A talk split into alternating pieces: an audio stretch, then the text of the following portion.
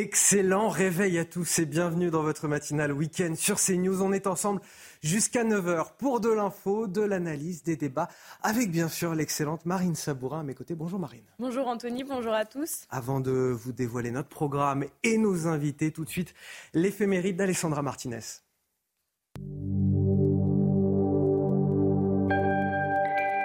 Chers amis, bonjour. C'est un prénom, Céline, qui est fêté aujourd'hui dans le calendrier, mais ce sont deux saintes qui sont célébrées. La première Céline est la mère du célèbre Saint Rémy, l'évêque de Reims, celui qui a baptisé Clovis en l'an 496. La naissance de Rémy est un vrai miracle. Après avoir mis au monde deux fils, Céline est en effet frappée de stérilité. Mais un jour, elle rencontre un aveugle. Il lui annonce qu'elle va attendre un enfant qui s'appellera Rémy et que lui-même retrouvera la vue quand Céline appliquera quelques gouttes de son lait sur ses yeux. Et tout va se dérouler comme prévu. La seconde Céline vit à peu près à la même époque. Elle serait morte vers 530. Alors que ses parents souhaitent qu'elle épouse le seigneur de Meaux, elle n'aspire qu'à la vie religieuse depuis qu'elle a croisé le chemin de Sainte Geneviève. Le fiancé va tout faire pour faire échouer son projet, il essaye même de kidnapper Céline. Mais celle-ci, aidée par Sainte Geneviève, parvient à lui échapper. C'est ainsi qu'elle arrivera enfin à devenir religieuse. Elle est aujourd'hui la sainte patronne de la ville de Meaux. Et voici le dicton du jour, inspiré par Sainte Ursule, dont c'est aussi la fête. À la Sainte Ursule, le temps parfois est un petit printemps. C'est tout pour aujourd'hui. À demain, chers amis. Ciao. La rime est pauvre.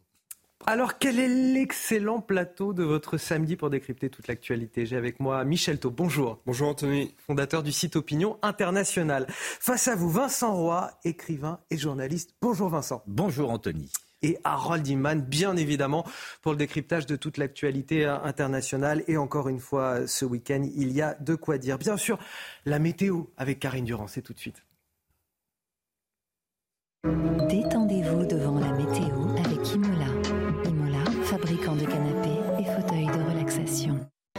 Retrouvez votre programme avec le sérum anti-chute Seeker de Lazartigue. Lazartigue, efficace par nature.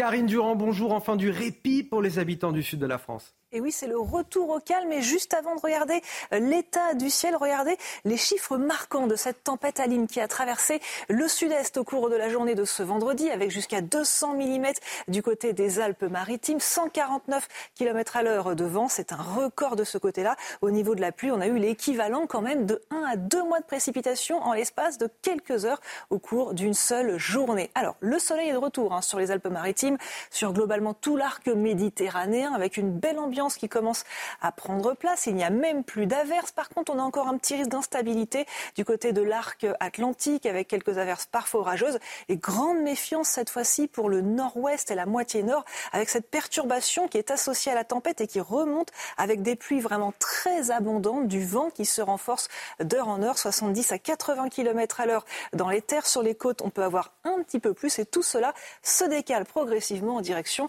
du bassin parisien. Au cours de l'après-midi, a cette perturbation très virulente qui va occasionner 40 à 60 mm de pluie sur ces zones-là. Cotentin, pointe du Finistère également, d'ici euh, la fin de soirée. Toujours de l'instabilité sur l'arc atlantique, quelques averses orageuses et vraiment de très belles conditions qui sont de retour sur la Méditerranée. Un ciel plus variable partout ailleurs. Les températures ce matin sont euh, tout à fait de saison et au cours de l'après-midi, eh bien, ces températures resteront également dans les moyennes, des valeurs qui sont euh, classiques pour un temps de la Toussaint, justement. C'était votre programme avec le sérum anti-chute Seeker de Lazartigue. Lazartigue, efficace par nature. C'était la météo avec Imola. Imola, fabricant de canapés et fauteuils de relaxation. À la une de votre journal, la fin du cauchemar pour deux otages américaines dans la bande de Gaza. Elles avaient été capturées par le Hamas il y a deux semaines dans un kibbutz, libérées pour des raisons humanitaires selon l'organisation terroriste. Mais en sous-main de cette libération, une médiation menée par le Qatar. Est-il la clé, le Qatar, d'une issue heureuse pour les quelques 200 personnes toujours captives? On fera le point avec Harold Hillman sur ce plateau, mais on sera également aux États-Unis avec Elisabeth Guedel dans un instant.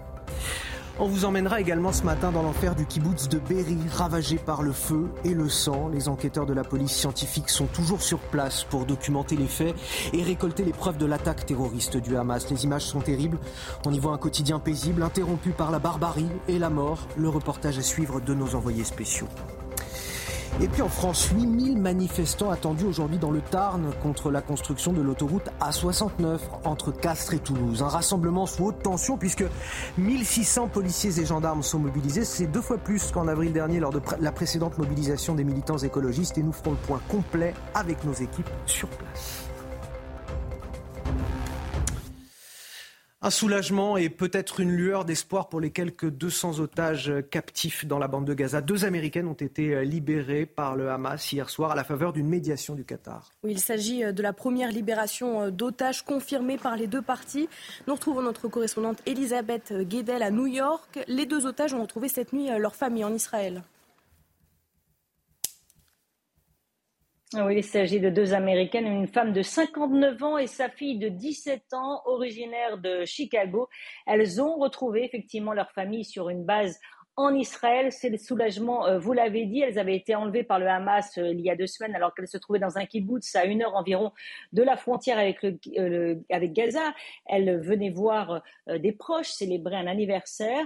Alors, on n'a pas le détail sur les raisons et les conditions de leur libération. On sait que la mère est dans un état de santé un petit peu précaire, ce qui a fait dire au Hamas que c'était pour des questions euh, humanitaires qu'il avait accepté cette libération euh, de cette Américaine avec sa fille. On sait que le Qatar a joué un grand rôle dans les négociations avec le Hamas. D'ailleurs, dans un communiqué, le président américain Joe Biden, euh, qui s'est réjoui évidemment de cette libération, a remercié le gouvernement du Qatar ainsi que celui euh, d'Israël pour leur partenariat.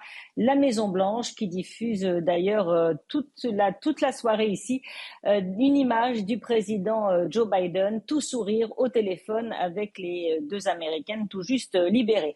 Alors est-ce que ça veut dire que le Hamas est prêt maintenant à négocier, qu'il est prêt à négocier d'autres libérations? On sait qu'il y a encore plus de 200 otages de 40 nationalités différentes. Il y a une poignée d'Américains parmi eux. En tout cas, Joe Biden s'est évidemment engagé à tout faire pour libérer ces otages. Et puis, selon les médias américains euh, actuellement, euh, les gouvernements américains et européens auraient demandé, font pression sur Israël euh, de retarder l'opération militaire sur Gaza pour donner plus de temps aux négociations. Merci infiniment Elisabeth Guedel en direct de New York. De son côté, la France n'abandonne pas les siens. C'est la promesse faite par Emmanuel Macron aux familles d'otages français, le président de la République, qui leur a assuré que la France fera tout pour qu'ils reviennent sains et saufs. Oui, et qui a rappelé que seule la jeune Miachem avait aujourd'hui le statut d'otage confirmé. Pour les six autres, il y a présomption de prise d'otage, mais sans certitude, affirmant rester confiant. Pour rappel, selon le Quai d'Orsay, 30 Français sont morts dans cette attaque et Harold Iman pour le décryptage sur ce plateau. Harold, selon Emmanuel Macron, le Qatar a joué un rôle déterminant dans la libération de ces deux otages américaines. Je veux saluer sa mobilisation, dit-il. Le Qatar est-il en effet la, la clé de voûte de cette libération des otages? Alors il faut savoir que le Hamas est installé à Doha, au Qatar. Il a des bureaux, des locaux, euh, les chefs vivent là-bas, pour un grand nombre d'entre eux pour les principaux, Ismail Haniyeh par exemple.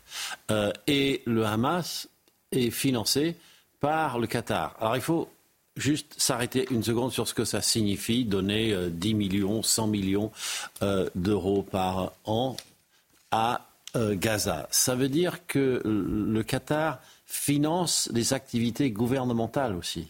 Parce que le Hamas, même s'il est totalement terroriste, il est également chargé de gérer au jour le jour la vie municipale de Gaza. Il ne peut pas faire autrement. Il a, été même un gouvernement pendant un court moment, ce Hamas, pour toute euh, l'autorité palestinienne avant d'être renversé par le Fatah de euh, Mahmoud Abbas. Donc, c'était assez normal qu'il y ait ce lien entre le Qatar et le Hamas. Ça n'avait rien d'extraordinaire. La Turquie aussi a ce genre de relation. Et euh, la Turquie aurait demandé au Qatar, qui aurait contacté le bureau. Là, vous voyez le bureau de Qatar, euh, euh, du, Hamas à Doha. il fallait juste sonner à la porte. Et donc, de là est partie la négociation. Et c'est la Croix-Rouge internationale qui a véritablement conduit les otages relâchés jusqu'à des points de passage avec toutes sortes de protocoles pour que rien ne dérape. Donc voilà un peu pourquoi le Qatar se trouve au milieu de cette affaire. Le Qatar qui hérite d'un Hamas qui est devenu infréquentable. Mais voilà, ils sont encore là et le euh, Qatar peut encore agir. Harold Iman, Michel Taube, effectivement, le, Qatar comme acteur euh, incontournable de cette libération des otages désormais? Euh, Oui, et acteur incontournable de l'avenir du Hamas, parce qu'effectivement, le Hamas dont tout le monde reconnaît aujourd'hui, ou sauf ceux qui sont de très mauvaise foi ou très cyniques, que c'est une organisation terroriste palestinienne et internationale, a besoin de soutien, et le Qatar en est un des principaux. Et derrière le Qatar, il y a l'Iran. Double jeu. Hein, ah, complètement double jeu. Pourquoi un double jeu? Parce que le Qatar a des relations diplomatiques très très ouvertes et de très bonnes relations avec la France, il faut le dire. Le Qatar n'est pas que propriétaire du Paris Saint-Germain euh, en France, il a des intérêts économiques très importants. Emmanuel Macron est euh, dans une relation très proche avec l'émir du, du, Qatar. Donc effectivement, tout ça est très compliqué. Et tout ça se fait sur le dos de ces otages parce que si deux otages américains ont été libérés, euh, quid des 198 autres? Moi, je me souviens, nous nous souvenons tous du. Alors, c'est un petit peu plus de 200, ils étaient 203, ça doit être de 200 maintenant. Donc, c'est un chiffre considérable. Rien que pour un otage qui était le, le jeune franco-israélien Gilad Shalit, qui a été. Il a fallu 1000 combattants Il a fallu 1000 combattants et 6 ans de négociation. Donc, je crains que, que la surenchère euh, du Hamas et, et avec plus ou moins le soutien du Qatar risque de durer longtemps. Était une vraie monnaie d'échange pour le Hamas face aux velléités d'invasion de, euh, de Gaza ou d'entrée dans Gaza de, de l'État d'Israël. Vincent Roy. Deux remarques. La première, sémantique. Euh, le Hamas nous explique qu'ils ont relâché deux otages pour des raisons humanitaires. Quand on a vu comment il s'était comporté. On, est presque là à les remercier pour leur grande mansuétude. Exactement. Euh, Quand on a vu comment je dis ça ironiquement, bien évidemment. Oui, bien entendu. Comment ils se sont comportés. Comment euh, voilà. Aujourd'hui, raison humanitaire. C'est euh, c'est tout de même c'est totalement cynique. Premier point. Deuxième point. Israël nous dit je veux éradiquer le Hamas à Gaza. Or, il s'avère, comme le disait très justement Harold Iman, que le Hamas a droit de citer au Qatar qu'il y a ses bureaux et que ses principaux responsables vivent là-bas. Comment taper le Hamas, l'éradiquer de Gaza quand on sait qu'il peut à tout moment se reconstituer depuis Doha, puisque mmh. les principaux chefs euh, sont là-bas. Voilà deux, voilà deux remarques. Les Palestiniens qui attendent toujours l'arrivée des convois humanitaires via le, point de passage de Rafah entre l'Égypte et le sud de la bande de Gaza. La première cargaison devrait arriver euh, aujourd'hui au plus tôt. Oui, depuis euh, plusieurs jours, des dizaines de camions de nourriture et fournitures médicales sont en attente à la frontière. Cet arrivage est une question de vie ou de mort. C'est ce qu'a déclaré euh, le secrétaire général de l'ONU, Antonio Guterres. Et puis on vous montre ce matin des images bouleversantes. Direction le kibbutz de Be'eri en, Israël, près de la bande de Gaza, ciblé par l'attaque du Hamas. Sur place, des traces de feu et de sang et quelques vagues souvenirs d'une vie heureuse interrompue par la barbarie terroriste. Oui, Antoine Estève et Fabrice Elsner ont suivi les enquêteurs du ministère de la Justice qui tentent de récolter euh, tous les indices et toutes les preuves possibles pour de futures enquêtes. Attention, certaines images peuvent heurter la sensibilité des plus fragiles. Regardez. Les scènes de crime sont figées. La mort rôde encore entre les murs. Le sang, partout. L'odeur, insoutenable. Minutieusement, ces enquêteurs du ministère de la Justice prélèvent tout ce qui peut aider la police judiciaire dans les ruines du kibbutz de Berry. Traces d'explosifs, balles de différents calibres et morceaux de corps humains. Comme vous le voyez, c'est très difficile de voir ça. Je vis à côté d'ici depuis 27 ans. C'est impossible pour moi. C'est une sorte d'holocauste. Pour beaucoup d'entre eux, la vie s'est arrêtée au moment du petit déjeuner, en famille. Des doudous abandonnés, des vêtements, des jouets. Ils recherchent la moindre information pour savoir qui était là. Ils essaient de comprendre si la personne a été assassinée ou alors si elle a été prise en otage à Gaza. C'est pour ça que vous voyez plein de gens avec des sacs qui ramassent des morceaux. Les assaillants ont découpé le grillage ici et ont ensuite méthodiquement fouillé chaque maison, semant la terreur sur leur passage. Beaucoup d'entre eux sont morts pendant les 35 heures de combat qui ont suivi contre les forces spéciales israéliennes.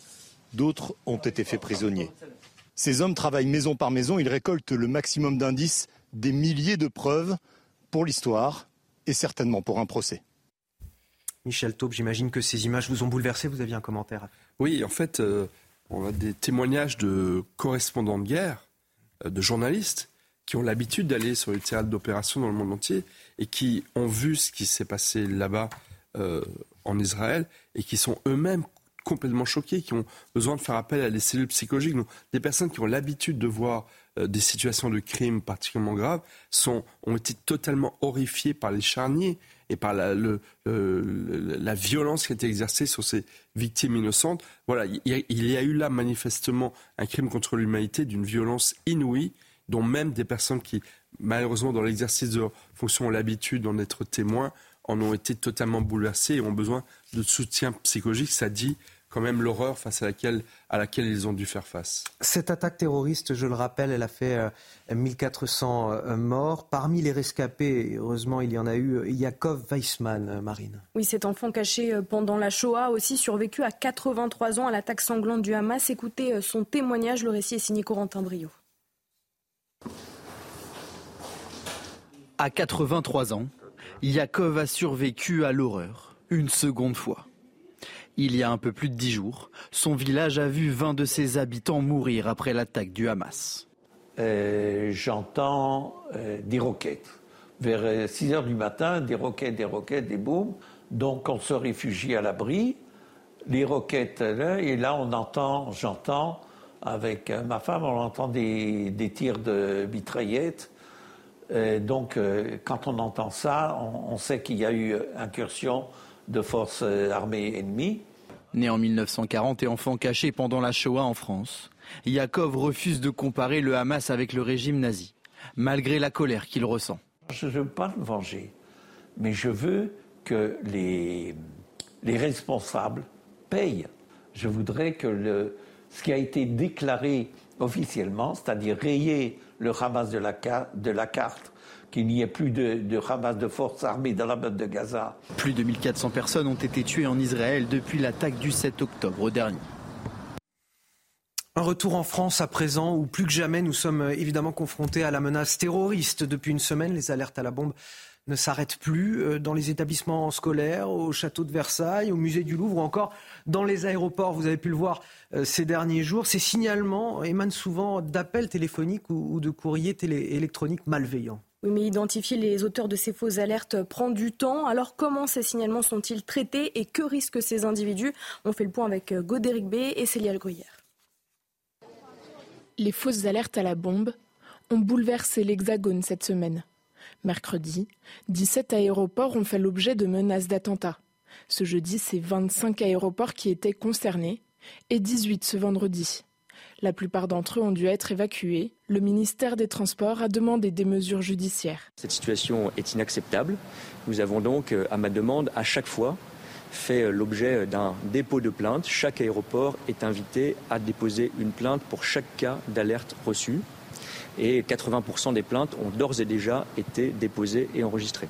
22 enquêtes ont été ouvertes et 18 arrestations ont eu lieu. Elle concerne également les établissements culturels comme le Louvre ou le Château de Versailles, mais aussi les établissements scolaires.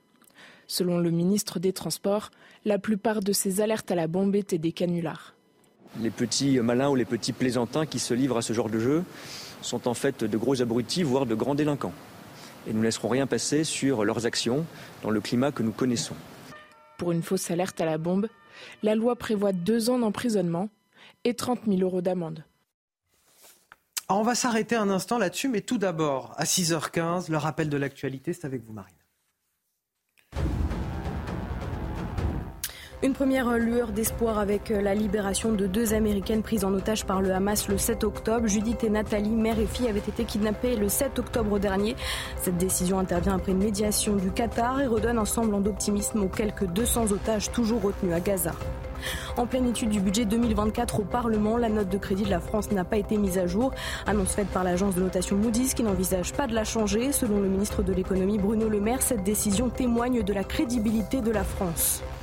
Et puis la Guadeloupe passe en alerte rouge cyclone en prévision du passage de l'ouragan Tammy. Tous les événements du week-end ont été annulés, les avions ont été cloués au sol et les liaisons maritimes entre les îles ont été suspendues. Les autorités appellent la population de l'archipel à rejoindre un abri et respecter toutes les recommandations indiquées. Alors, cette multiplication incroyable des alertes à la bombe depuis désormais euh, une semaine, c'est deux ans de prison, 30 000 euros d'amende pour divulgation d'informations fausses. Néanmoins, euh, voilà ce que dit la procureure de Paris, euh, Laure euh, au journal Le Parisien. Nous allons désormais les considérer comme des violences psychologiques sur les personnes avec préméditation. Et là, le délit, il est passible cette fois de trois ans d'emprisonnement et 45 000 euros d'amende. Donc une sanction plus lourde. J'ai envie de dire sur le fond, c'est très bien.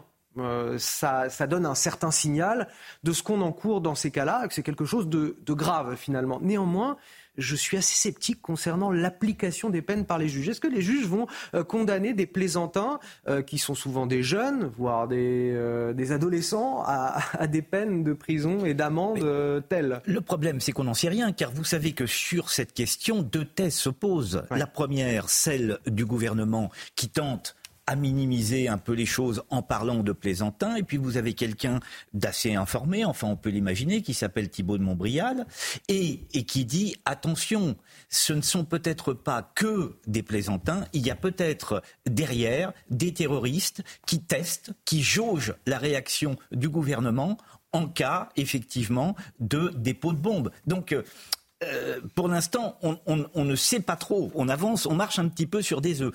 Pour répondre très directement à votre question, il est évident que de toute façon, il faut taper fort. Est-ce que euh, ces peines seront appliquées? Vous savez, dans ce pays, on dit beaucoup de choses, euh, notamment sur les sanctions et le statut des sanctions. Elles sont effectivement, force est de le constater, assez rarement appliquées. la sémantique est importante. entendre le garde des Sceaux parler de guignol euh, c'est franchement totalement irresponsable. Absolument. Mais excusez, lorsque vous passez un coup de fil qui entraîne pour des centaines ou des milliers de personnes l'annulation d'avions, euh, la fermeture du château de Versailles, enfin c'est quand même les conséquences sont considérables. Il n'y a pas que euh, les motifs que vous indiquez, il y a aussi les conséquences pratiques, le manque à gagner, les conséquences financières que cela entraîne. Donc moi je trouve que là c'est très simple. La justice a une occasion, j'ai envie de dire rêver, de montrer qu'elle sait être ferme quand il doit l'être. Là, il y a eu 15 interpellations.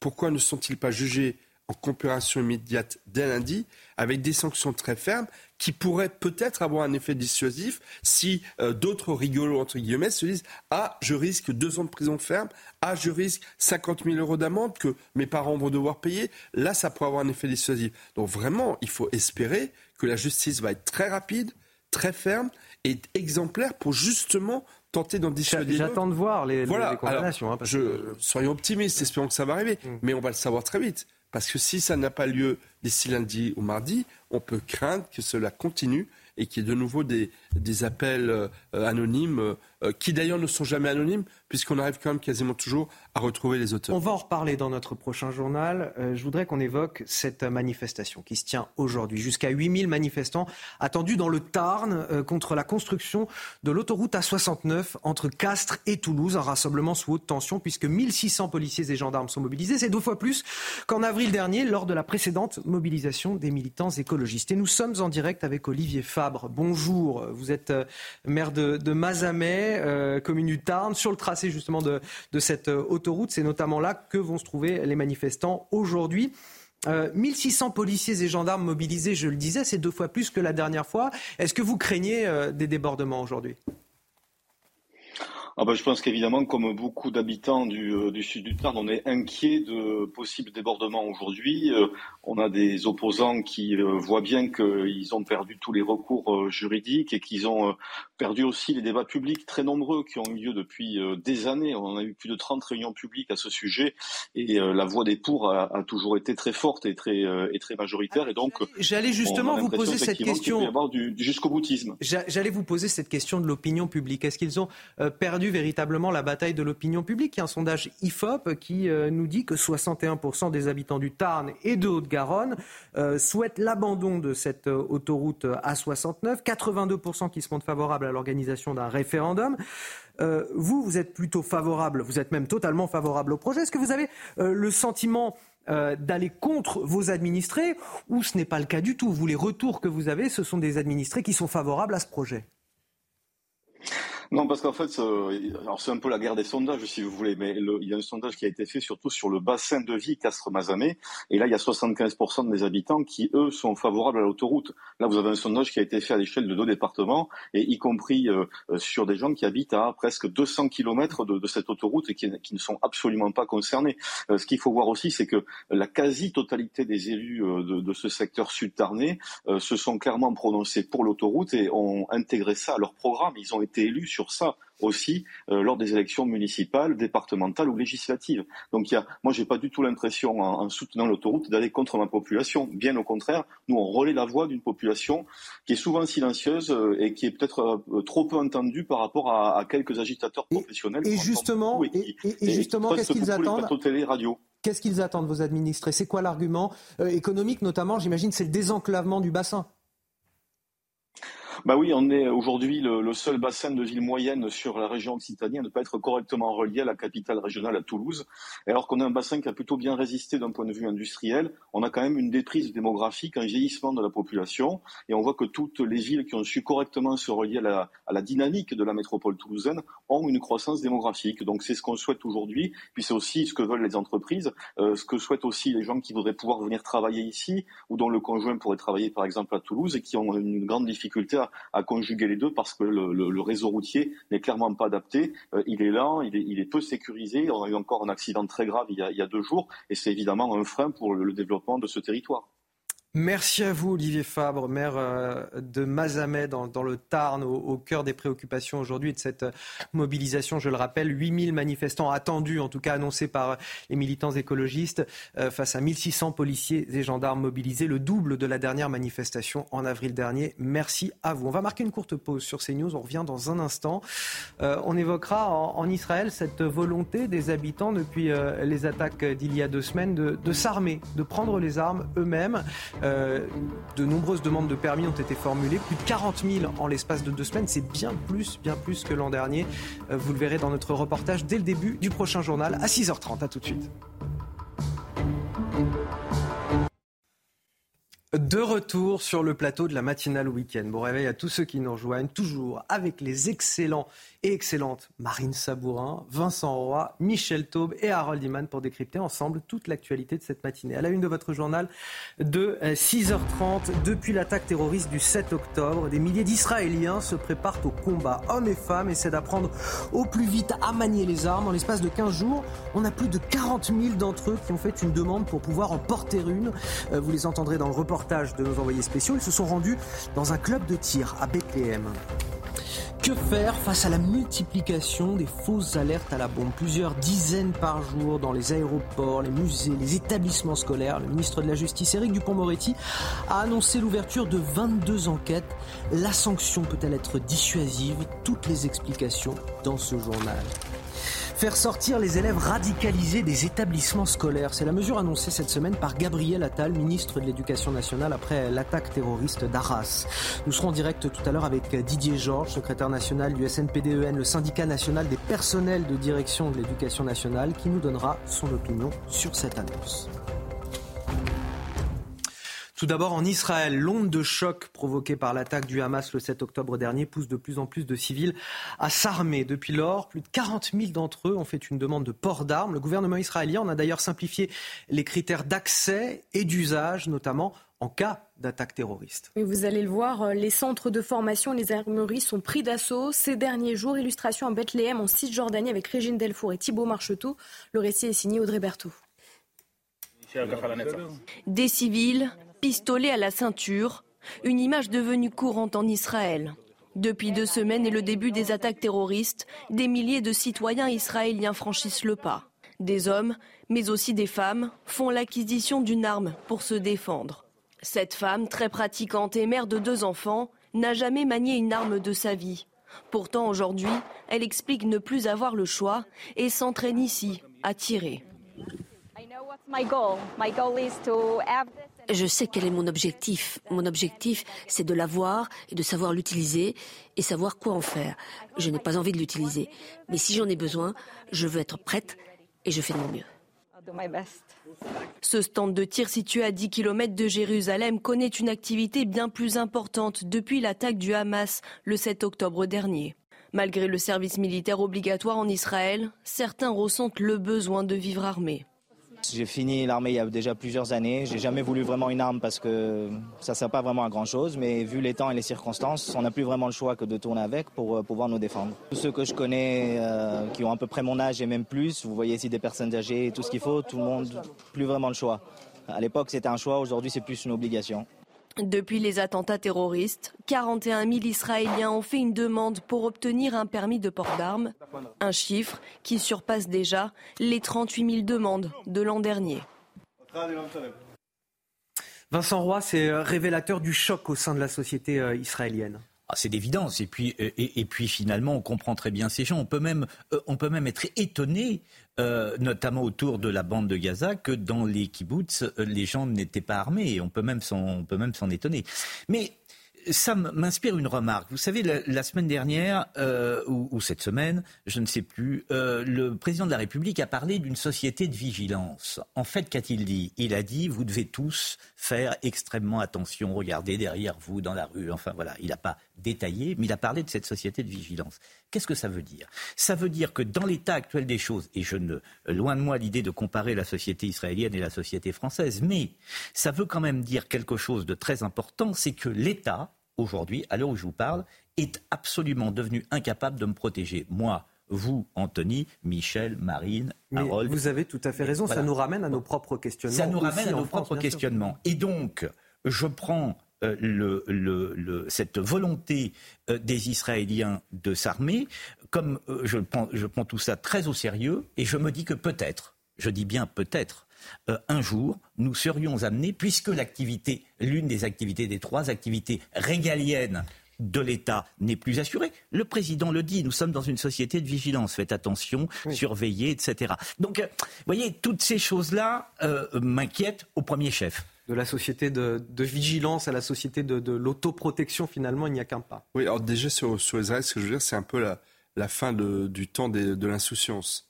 C'est-à-dire que pendant des décennies, euh, les civils israéliens ont vécu dans l'idée qu'ils étaient euh, euh, inaccessibles par la, par la violence. C'est quand même inédit dans l'histoire d'Israël que, que des ennemis, hein, le Hamas, arrive sur le sol israélien pour tuer et de quelle manière euh, c'est un véritable crime contre l'humanité qui a été commis euh, des, civils. Donc c'est la fin du temps d'insouciance et, et, la société israélienne a une très grande capacité d'adaptation.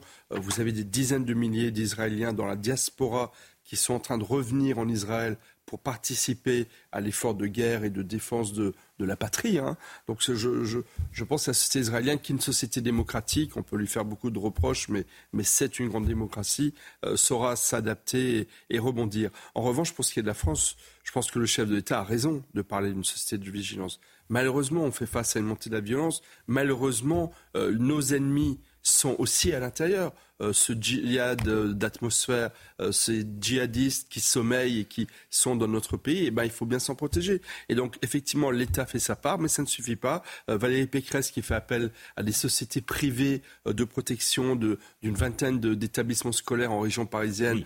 Tout cela, ça fait partie d'une chaîne de sûreté qui aujourd'hui malheureusement est nécessaire dans un climat et dans une période euh, d'extrême violence dont on n'est pas prêt de sortir. Donc l'État doit faire sa part. L'État a évidemment une responsabilité première, mais il y a aussi les polices municipales, mais il y a aussi les sociétés privées, mais il y a aussi la vigilance de tout le monde, mais il y a aussi la formation de tous les citoyens. On, va, Je on va revenir. C'est normal et c'est nécessaire. Michel, pardonne-moi, mais c'est tout de même un constat d'échec.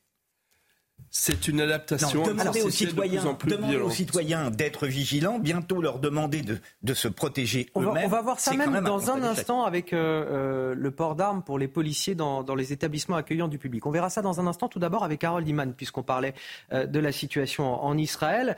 les Israéliens commencent à se projeter sur cette après-guerre contre le Hamas et sur la gestion finalement de la, de la bande de Gaza. Un ministre israélien, celui de la Défense, il me semble, a évoqué un désengagement complet de l'État euh, hébreu sur ce territoire. Qu'est-ce que ça veut dire concrètement, Harold, un désengagement complet? Il faut décoder le langage parce que euh, déjà Israël ne contrôlait pas Gaza depuis 2005, mais avait les portes ouvertes dans des accords divers pour faire passer euh, des produits. par Kerem Shalom, c'était un point d'entrée et un autre au nord de Gaza City. Et il y avait le, point de passage de Rafah vers l'Égypte. Donc euh, c'était comme ça que les gens de Gaza recevaient euh, les, produits de, première nécessité et même la totalité de leurs produits. Ils avaient une certaine production eux aussi, qui pouvaient vendre aussi en Israël. L'idée du désengagement, c'est tout cela terminé, terminé, et même on ferait une zone tampon là où il y a la ligne rouge tout autour. Elle sera-t-elle de 100 mètres, 1 kilomètre, on ne sait pas. 1 kilomètre, ça serait vraiment beaucoup, vu l'exiguïté du territoire. Et c'est de ça que parle le ministre. C'est après une guerre en trois étapes, avec les, attaques aériennes et ensuite les opérations de ratissage qui pourraient durer longtemps, l'éradication complète du Hamas euh, euh, terroriste militaire, et ensuite la fin de tous les rapports entre les Israéliens et les gens de Gaza. Fini les travailleurs qui rentrent tous les jours et qui rentrent, retournent chez eux le soir. Tout ça terminé. On mettrait ça sous cloche et on donnerait les, les clés à qui veut. Et le ministre propose l'Égypte. Et l'Égypte a déjà répondu non. On ne va pas prendre les gens de Gaza. Vous allez importer chez nous le problème du Moyen-Orient. Merci euh, Roldiman pour ces euh, précisions. On va revenir à cette euh, société de la vigilance que vous évoquiez, messieurs, avec les policiers hors service qui seront bientôt autorisés à pouvoir porter leurs armes dans les établissements accueillant du public. On pense aux salles de concert, aux salles de spectacle ou encore, Marine, aux matchs de foot. Oui, si une loi existe depuis 2017 permettant le port d'armes dans ces lieux, le décret n'a jamais été publié jusqu'à présent. Les syndicats de police soulignent une mesure nécessaire face à la menace terroriste. Les explications de Godéric B. Même s'ils peuvent porter leurs armes hors service, les policiers ne sont pas autorisés à entrer armés dans les établissements recevant du public. Les policiers, je vais vous prendre l'exemple de la Coupe du Monde de rugby par exemple, sont obligés de déposer leurs armes euh, dans des commissariats ou des brigades de gendarmerie avoisinants euh, parce que c'est celui qui reçoit, c'est l'organisateur qui décidait jusqu'à présent de la possibilité ou pas de laisser rentrer un policier armé dans un stade. Prochainement, cette interdiction doit être levée. Le ministère de l'Intérieur a annoncé cette semaine la publication d'un décret. Il se réfère à une loi de 2017 qui n'a jamais été appliquée. Dès qu'elle rentrera en vigueur, les fonctionnaires devront présenter leur carte de policier aux organisateurs et pourront intervenir en cas d'attentat, même s'ils ne sont pas en service. Le métier qu'on fait, c'est pour protéger on ne protège pas aux heures ouvrables ou de 8h à midi ou de midi à 20h.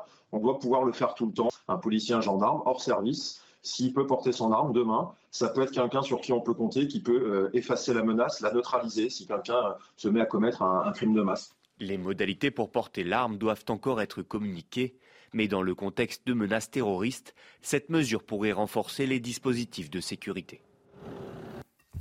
Alors je rappelle que depuis 2016, les policiers pouvaient déjà porter euh, leur arme en dehors de leur service euh, s'ils en faisaient la demande à la, hiérarchie. Ils ne pouvaient pas évidemment entrer dans des lieux euh, accueillant du public avec cette arme, bien évidemment. Michel Taube, est-ce que c'est une bonne chose Oui, moi je trouve que c'est une très bonne chose, mais c'est que... Ah, je trouve que c'est quand même beaucoup de pression pour les forces de l'ordre. Oui, mais, mais en fait, elles, elles ont la vocation d'assurer notre sécurité. Et comme le disait ce représentant syndical, je pense qu'ils en sont demandeurs. Parce qu'effectivement, euh, évidemment, être policier, être militaire, c'est pas euh, une fonction qui se fait à des heures de bureau. C'est une vocation qui est, j'ai envie de dire, tout le temps de, de, la carrière. Non, ce que je trouve quand même regrettable, c'est que cette loi date de 2017. 2017, c'est un an, c'est l'année qui suit les attentats de Charlie Hebdo et du, et, ou deux ans et, et du Bataclan. Donc c'est une loi qui a été adoptée dans un contexte bien particulier et qu'il faille attendre des années pour que le décret d'application entre en vigueur, ça, je trouve ça pas normal. Donc il faut attendre qu'il y ait de, nouveaux, de nouvelles victimes, de nouveaux assassinats, pour que le loi, la loi qui a pourtant été votée entre en application. Franchement, c'est un dysfonctionnement que je trouve fort regrettable. Et tant mieux si enfin ça, ça rentre en vigueur. Effectivement, il y a la Coupe du Monde de rugby, il y a d'autres événements évidemment qui arrivent, notamment les Jeux Olympiques l'année prochaine, sur lesquels la dite société de vigilance va devoir être extrêmement dynamique pour pouvoir accueillir euh, en toute sécurité euh, des millions de visiteurs. Oui, enfin, il demeure tout de même que c'est faire peser, en effet, sur les policiers une responsabilité très importante. Donc, je crois que ça se fera aussi, sans doute, avec au cas par cas. Peut-être qu'il y a des policiers qui voudront aller voir leur match de rugby tranquille sans avoir. Ah oui, j'espère évidemment que c'est au volontaire, c'est hein fonction du volontariat des policiers, parce que je faut comprendre quand même que les policiers sont sursollicités. Ils nous le disent jour après jour euh, sur euh, notre antenne. Euh, quand on questionne les syndicats, ils sont sollicités à absolument pour toutes les missions du quotidien. Il y a, aussi, excusez-moi, il y a aussi des milliers, il y a aussi des milliers de policiers réservistes qui seraient ravis de pouvoir, euh, justement, c'est leur vocation, ils, en sont demandeurs. Je connais des policiers réservistes qui voudraient pouvoir exercer, s'il y a un danger qui, qui, qui se présente, une protection pour nos concitoyens en ayant l'autorisation d'être armés. Donc je pense que c'est une chaîne de sûreté. Encore une fois, moi j'aime bien employer le mot de mm. sûreté, parce que dans la Déclaration universelle des droits de l'homme, on ne parle pas de sécurité, on parle de sûreté comme étant un droit fondamental, une liberté fondamentale. Donc assurer notre sûreté, c'est de protéger nos libertés. C'est ce que je disais tout à l'heure à propos de l'État. Et il faut que cela s'exerce constamment et dans une société de plus en plus violente. Alors le plan Vigipirate est en alerte maximale euh, en ce moment et justement pour euh, aider nos policiers, ce sont 7000 soldats de l'opération Sentinelle qui sont euh, déployés, mobilisés pour venir soutenir les forces de l'ordre. Nous sommes à leur côté ce matin, Marine. Oui, tous les jours, ces hommes effectuent des rondes près des points sensibles et surveillent toute situation qu'ils jugent anormale. Reportage dans la capitale avec Maxime Lavandier. Munis d'un fusil d'assaut, ces soldats patrouillent dans la capitale. Au milieu des passants, leur présence pourrait être anxiogène, et pourtant, c'est tout le contraire. Notre présence, justement, permet de rassurer les populations, euh, ce, dont je parlais tout à l'heure, avec les gens qui viennent nous voir, qui nous disent merci, et, et dissuader. Ces soldats font partie de l'opération Sentinelle. Leur mission, protéger les sites jugés très exposés à la menace terroriste, comme les gares, les lieux de culte ou encore les monuments. Ce jeudi, c'est aux abords de ce grand magasin que les militaires patrouillent. Et comme d'habitude, il y a foule, ce qui complique leur surveillance. On regarde tout ce qui nous semble anormal. Tout ce qui nous semble anormal. Donc un, regroupement, un, petit mouvement de foule, des cris, euh, etc. Donc ça, ça va être, euh, ça va être vraiment les, points clés qui vont nous permettre de, de, repérer, de repérer ce qui est anormal. Une patrouille qui prend tout son sens dans le climat actuel alimenté par le conflit israélo-palestinien. Pour ce haut gradé, ce contexte ne change rien au cœur de leur mission. L'état d'esprit, c'est d'être en mesure de réaliser la mission, d'assurer la protection des Français. Et s'il doit y avoir 70 000 euh, canulars avant qu'il y ait peut-être potentiellement quelque chose, eh on sera là 70 000 fois. Depuis l'assassinat du professeur de français à Arras, la France a élevé au plus haut niveau d'alerte son plan Vigipirate. À terme, 7000 soldats de l'opération Sentinelle seront déployés dans toute la France. Allez, quasiment 6h45 sur CNews, c'est l'heure du rappel de l'actualité, c'est avec vous Marine. Une première lueur d'espoir avec la libération de deux Américaines prises en otage par le Hamas. Le 7 octobre, Judith et Nathalie, mère avaient été euh, kidnappées. Cette décision intervient après une médiation du Qatar et redonne un semblant d'optimisme aux quelques 200 otages toujours retenus à Gaza. Ces convois d'aide humanitaire qui n'arrivent toujours pas à destination via le passage de Rafah entre l'Égypte et le sud de la bande de Gaza. Depuis plusieurs jours, des dizaines de camions de nourriture et de fournitures médicales sont en attente à la frontière. Cet arrivage est une question de vie ou de mort, a déclaré le secrétaire général de l'ONU, Antonio Guterres. Et puis le premier volet du budget 2024 adopté, la première ministre Elisabeth Borne a surmonté sans difficulté les motions de censure du Rassemblement national et de la France insoumise cette nuit à l'Assemblée nationale. Après avoir recouru à l'article 49.3 de la Constitution, la motion du Rassemblement national a recueilli 89 voix et celle de la France insoumise 219 suffrages sur les 289 nécessaires pour faire tomber le gouvernement. La résurgence de l'antisémitisme à la faveur de ce qui se passe en ce moment au Proche-Orient, des tags antisémites sur la synagogue de la Duchère à Lyon. Cela s'est passé euh, dans la nuit de jeudi à vendredi. Victoire pour nos frères de Gaza, c'est ce qui aurait été inscrit selon le président de la communauté juive du quartier. Les auteurs, deux individus encagoulés, ont également accroché des drapeaux euh, algériens et palestiniens. La scène a été filmée par les caméras de vidéosurveillance. Ce geste est directement lié à la guerre en Israël selon le rabbin de la synagogue. Écoutez.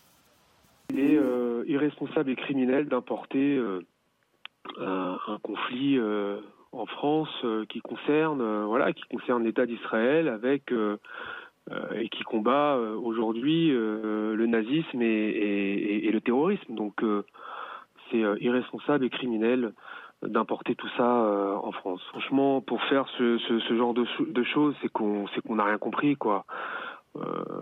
c'est pas une religion qui s'attaque à une autre. Euh, c'est un pays qui combat pour sa survie, qui combat le nazisme et le terrorisme aujourd'hui. Donc euh, voilà, il faut, il faut, il faut pas tout mélanger. Et le risque d'attaque en France qui inquiète jusqu'aux États-Unis. Les célèbres MTV Video euh, European Music Awards viennent d'être annulés pour des raisons de sécurité. L'événement musical devait justement se dérouler en, région parisienne, à Villepinte. Oui, l'organisateur estime qu'il y a un risque pour les salariés, les artistes et les spectateurs. Il s'agit d'une première dans l'histoire de cette euh, cérémonie. Les détails de notre correspondant à Los Angeles, Ramzi Malouki. C'est à travers un communiqué sur les réseaux sociaux que la Paramount a annoncé l'annulation de la cérémonie des MTV Europe Music Awards. Le studio hollywoodien qui intègre entre autres dans son groupe les chaînes MTV évoque, je cite, une situation mondiale volatile, conséquence de la guerre au Proche-Orient. La Paramount ajoute que l'heure euh, actuellement est au deuil et non à la fête par respect aux victimes de cette guerre. Un conflit qui n'a pourtant pas annulé les événements ici aux États-Unis, en particulier à Los Angeles. Vous le voyez derrière moi. Autre exemple, ce jeudi, la chanteuse Gwen Stefani inaugurait son étoile sur Hollywood Boulevard avec des centaines de fans présents. La veille, le même Hollywood Boulevard accueillait la projection de Killers of the Flower Moon, le film de Martin Scorsese, en présence du réalisateur. En fait, si la Paramount a choisi d'annuler les MTV Europe Music Awards, c'est surtout pour des raisons de sécurité. Il n'est pas question pour les artistes américains nommés Taylor Swift, Miley Cyrus ou encore Nicki Minaj de faire le déplacement jusqu'à Paris, alors que le département d'État américain a placé la France en alerte niveau 2 et conseille d'ailleurs à ses ressortissants présents dans l'Hexagone de faire preuve d'extrême prudence face à ce que les Américains considèrent comme des menaces terroristes. Le château de Versailles évacué cinq fois en l'espace de six jours après avoir été la, la cible d'alerte à, à, à, la bombe. À chaque fois, le scénario est le même. L'alerte à la bombe est euh, lancée et donnée. Et ce sont des milliers de visiteurs qui sont contraints d'évacuer le site. Oui, cela a évidemment des conséquences sur le tourisme. Reportage d'Adrien Fontenot et Jean-Laurent Costantini. Avec une cinquième fermeture pour alerte à la bombe ce vendredi, le château de Versailles a vécu une semaine compliquée. Des perturbations qui obligent les autorités à prendre des mesures de sûreté. Côté tourisme, les professionnels du secteur sont lourdement impactés. Niveau manque à gagner, on a des après-midi entières de perdus parce qu'on ne sait pas quoi faire. On va dire que sur une journée, on perd quand même des milliers d'euros. Les gens qui partent, bah, ils partent. Vous voyez, à Versailles, hormis le château, vous n'avez pas grand-chose à visiter. Et pour nous, c'est un manque à gagner, mais colossal. Quoi. On, on perd bien 50% du chiffre de la journée. Quoi. Des fermetures répétées, un secteur en difficulté et à plus long terme, la crainte d'une mauvaise réputation. On communique sans doute à l'étranger sur ce sujet. Et les gens vont commencer à annuler leur voyage en disant mais c'est pas possible, on sait que les risques de ne plus pouvoir visiter le château de Versailles sont importants. Et pour ceux déjà présents, la déception se fait sentir. C'est la deuxième fois de suite qu'on ne peut pas rentrer. Oui, très déçu. Vous planifiez toute votre journée pour ça et c'est pas facile de venir. Je ne suis pas déçu mais plutôt agacé car on n'a pas pu voir les jardins. Je reviendrai et j'espère que la prochaine fois, on ne sera pas encore évacué. Une note d'espoir pour le château de Versailles. Avec plus de 7 millions de visiteurs par an, le monument figure parmi les sites historiques les plus fréquentés du monde. Et un homme de 37 ans soupçonné d'être l'auteur d'une des fausses alertes à la bombe au château de Versailles a été interpellé et placé en garde à vue. Il sera déféré aujourd'hui, annonce faite par le parquet de Versailles. Et pour finir, donc une petite minute de sport, toujours avec vous Marie.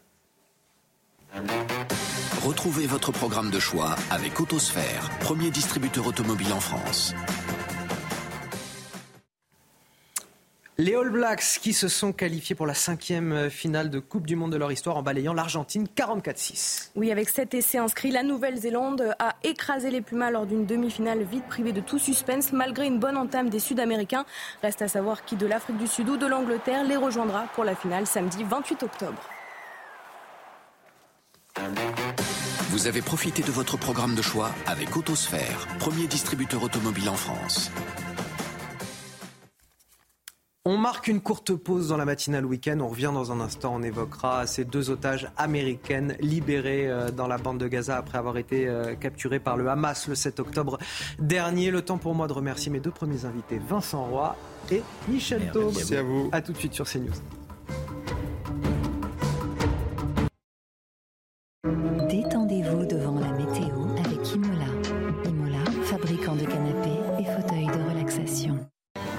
Retrouvez votre programme avec le sérum anti-chute Seeker de Lazartigue. Lazartigue, efficace par nature. 6h58, la météo avec euh, Karine Durand et le retour d'un temps plus calme, Karine, dans le sud. Oui, après le passage de la tempête Aline, regardez ces quelques chiffres marquants au cours de ce vendredi. On a eu l'équivalent de 1 à 2 mois de précipitation en quelques heures seulement au cours de la journée. Et puis des rafales de vent euh, records pour un mois d'octobre, notamment à Levin, 149 km à l'heure. Aujourd'hui, c'est beaucoup plus calme. C'est même le retour du soleil en Méditerranée avec de belles conditions tout au long de la journée, notamment sur les Alpes-Maritimes. Par contre, ça se dégrade fortement sur la moitié nord avec cette perturbation qui est en lien avec la tempête qui remonte justement avec ces pluies qui abordent la Bretagne, le Cotentin, qui sont vraiment très abondantes tout au long de la journée. Le vent se renforce d'heure en heure. On peut avoir 70 à 80 dans l'intérieur des terres et sur les côtes localement 100 km à l'heure et un petit peu d'instabilité également le long de l'arc atlantique avec euh, quelques averses partout ailleurs. C'est assez variable, partagé entre nuages et éclairci au cours de l'après-midi. C'est le même scénario avec cette perturbation qui continue à s'avancer, à se renforcer. Elle va toucher l'île de France avec de fortes pluies. Sur la Bretagne, la Normandie, le Pas-de-Calais, on peut avoir 40 à 60 mm de pluie d'ici ce soir et du vent fort et même violent, y compris dans les terres, y compris sur la région parisienne et toujours quelques averses orageuses possibles en remontant vers la Charente ou encore du côté du sud-ouest. Les températures de saison ce matin avec des valeurs tout à fait classiques pour cette période de l'année. Au cours de l'après-midi, les températures sont parfois un petit peu en dessous des moyennes de saison. Problème de pare-brise Pas de stress. Repartez tranquille après la météo avec Point S-Glace. Réparation et remplacement de pare-brise. Bon réveil à tous dans la matinale week-end. Voici les titres de votre journal de 7 heures. À la une, la fin du cauchemar pour deux otages américaines dans la bande de Gaza. Elles avaient été capturées par le Hamas il y a deux semaines dans un kibbutz, libérées pour des raisons humanitaires selon l'organisation terroriste, mais en sous-main de cette libération, surtout une médiation menée par le Qatar. Est-il la clé d'une issue heureuse pour les quelques 200 personnes toujours captives. On fera le point avec Harold Iman sur ce plateau. On sera également aux États-Unis avec Elisabeth Guedel. On vous emmènera également ce matin dans l'enfer du kibbutz de Berry, ravagé par le feu et le sang. Les enquêteurs de la police scientifique sont toujours sur place pour documenter les faits et récolter les preuves de l'attaque terroriste du Hamas. Les images sont terribles. On y voit un quotidien paisible interrompu par la barbarie et la mort. Le reportage à suivre de nos envoyés spéciaux. Et puis 8000 manifestants attendus aujourd'hui dans le Tarn contre la construction de l'autoroute A69 entre Castres et Toulouse. Un rassemblement sous haute tension puisque 1600 policiers et gendarmes sont mobilisés. C'est deux fois plus qu'en avril dernier lors de la précédente mobilisation des militants écologistes. Nous ferons le point complet avec nos équipes sur place dans la matinale week-end. Un mot peut-être pour vous présenter cet excellent plateau composé de Marine Sabourin pour les JT, Guillaume Bigot qui nous a rejoint. Bonjour Guillaume. Bonjour Anthony, bonjour à toutes et à tous. Politologue, éditorialiste que vous connaissez bien, Erwan Barillot, essayiste, bonjour à vous. Bonjour et Harold Iman pour le décryptage de l'actualité internationale. il y a des choses à dire évidemment ce matin. Soulagement tout d'abord et peut-être une lueur d'espoir pour les quelques 200 otages restants dans la bande de Gaza. Deux Américaines ont été euh, libérées par le Hamas hier soir à la faveur d'une médiation du Qatar. Il s'agit de la première libération d'otages confirmée par les deux parties. Les deux otages ont retrouvé cette nuit leur famille en Israël. Les dernières informations avec notre correspondante à New York, Elisabeth Guedel. Les deux Américaines de Chicago, une mère de 59 ans et sa fille de 17 ans, ont retrouvé leur famille sur une base militaire en Israël, deux semaines après avoir été enlevées par le Hamas dans un kibbutz à environ une heure de la frontière avec Gaza. Elles étaient venues en Israël célébrer l'anniversaire d'un proche. On ne connaît pas les raisons et les conditions de leur libération. On sait que l'état de santé de la mère n'est pas très bon. Le Hamas a dit que c'était pour des raisons humanitaires qu'il avait accepté cette libération. En tout cas, le Qatar a joué un grand rôle dans ces négociations. Dans un communiqué, le président américain Joe Biden a remercié le gouvernement du Qatar et celui euh, d'Israël pour leur partenariat. La Maison-Blanche euh, diffuse d'ailleurs une photo euh, de Joe Biden tout sourire au téléphone avec les deux Américaines tout juste libérées. Est-ce que ça veut dire que le Hamas est prêt à négocier, à libérer d'autres otages Il en reste encore plus de 200 d'une quarantaine de nationalités, dont une poignée d'Américains. Joe Biden a dit qu'il ferait tout pour euh, libérer ses euh, otages. En tout cas, selon les médias euh, ici, les gouvernements américains et européens font pression sur Israël pour que soit retardée le plus possible l'opération militaire sur Gaza. Objectif évidemment, donner plus de temps aux négociations pour la libération des otages. Et de son côté, la France n'abandonne pas les siens. C'est la promesse faite par Emmanuel Macron aux familles d'otages français, le président de la République, qui leur a assuré que la France fera tout pour qu'ils reviennent sains et saufs. Et qui a rappelé que seule la jeune Miachem avait aujourd'hui le statut d'otage confirmé. Pour les six autres, il y a une présomption de prise d'otage, mais sans certitude, affirmant rester confiant. Pour rappel, selon le Quai d'Orsay, 30 Français sont morts dans cette attaque. Harold Iman pour le décryptage international. Selon Emmanuel Macron, le Qatar a joué un, rôle déterminant dans la libération de ces deux otages américaines. Je veux saluer sa mobilisation, dit-il. Euh, Harold, pourquoi cet Émirat joue-t-il un rôle central face à une organisation terroriste? Car depuis de très longues décennies même, le Qatar s'intéresse au Hamas et euh, a apporté son soutien financier et continue de l'apporter. Alors il faut comprendre que Gaza étant un peu délaissé par rapport à la Cisjordanie et que les deux ont divorcé et que la Hamas s'est retrouvé maître à Gaza et l'OLP et Fatah se sont trouvés maîtres en Cisjordanie, il n'y avait un peu personne pour s'occuper des habitants de Gaza. Donc officiellement, le Qatar, qui a quelques affinités idéologiques avec le Hamas, disons, dans sa période. Elle a toujours eu du terrorisme, mais elle avait aussi une activité politique. Donc, quand elle était un peu plus politique, il y avait des, liens euh, idéologiques, euh, religieux. Et elle donne, donnait de l'argent pour la gestion au jour le jour de Gaza. Acheter des produits, euh, payer les fonctionnaires. Bon, bien sûr, le Hamas pouvait utiliser ne devait pas utiliser l'argent pour euh, euh, les opérations terroristes, mais elle l'a fait. Et tous les dirigeants du Hamas, les grands, sont casés à euh, Doha, la capitale du Qatar. Donc c'était très facile. La, Turquie a reçu le message d'Israël, elle a tapé à la porte du Qatar, qui a tapé à la porte de, de Ismail Haniyeh, qu'on voit sur la photo, des images. Donc c'était très facile à avoir ce contact. Ils ne sont pas expulsés, le Hamas, de Doha. Et euh, c'est la Croix-Rouge, par la suite, qui a fait la, livraison physique, qui a escorté euh, les euh, deux Américaines jusqu'au point de passage vers Israël. Merci à Harold Iman. Guillaume Bigot, le Qatar qui joue un, un double jeu quelque part, mais qui, donc, parce qu'il joue un double jeu, est aussi incontournable dans ces négociations. D'abord, quasiment tout le monde joue un double jeu ou un triple jeu dans cette dans cette région. Je rappelle qu'Israël, pendant assez longtemps, a quand même misé sur le Hamas plutôt que d'avoir euh, l'autorité palestinienne et l'OLP euh, devant elle. C'est-à-dire que, bah, que euh, la, bande de Gaza, il y a une rivalité, si vous voulez, entre deux, deux incarnations de, de, la cause palestinienne. Le Fatah, issu de l'OLP, est un mouvement nationaliste arabe, et de l'autre côté, de l'islamisme religieux. Et, il y avait notamment le Hamas dedans. Et pendant pas mal de temps, Israël s'est dit, bon, si on a le Hamas, et notamment après le 11 septembre, comme on voit que l'islamisme est un danger pour le monde entier, si on a le Hamas en face de nous, on fait on, on, arrive en fait à décrédibiliser, à déstabiliser complètement.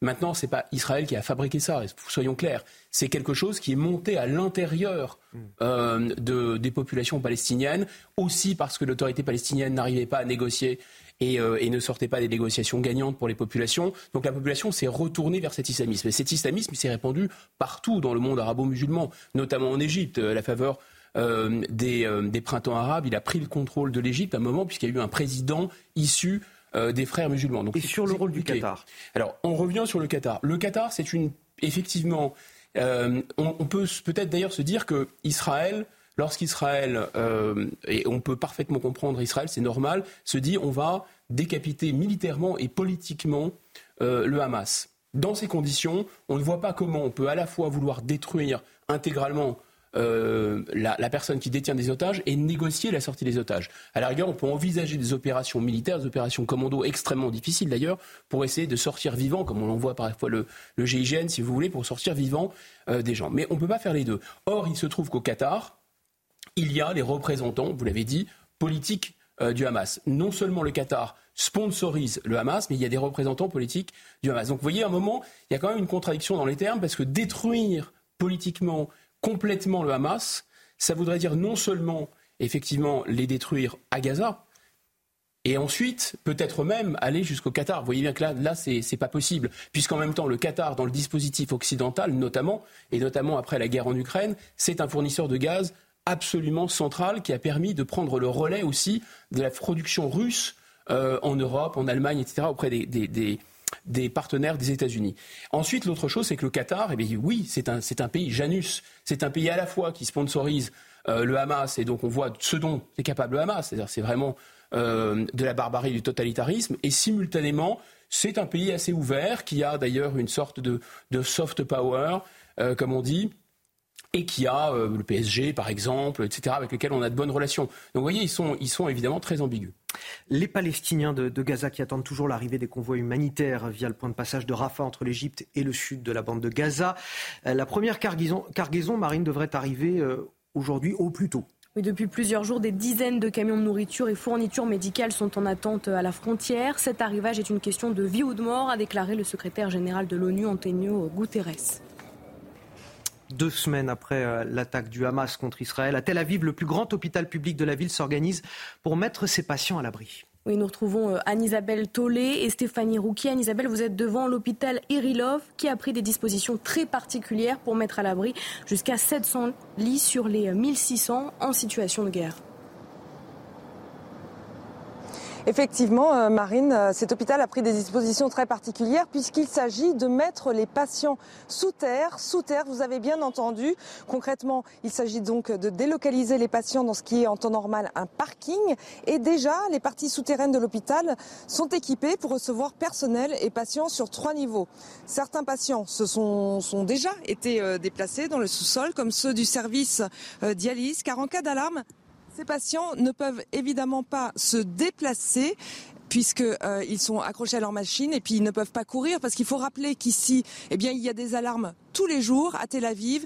Et à Tel Aviv, nous avons une minute trente pour nous mettre à l'abri, pour vous donner une, euh, une représentation. À Gaza, il s'agit de 30 secondes pour se mettre à l'abri des tirs de roquettes. Donc, bien sûr, les patients ne pouvant pas se déplacer, eh bien, l'hôpital a pris des dispositions particulières et il s'agit bien d'avoir mis ces patients dans le parking souterrain.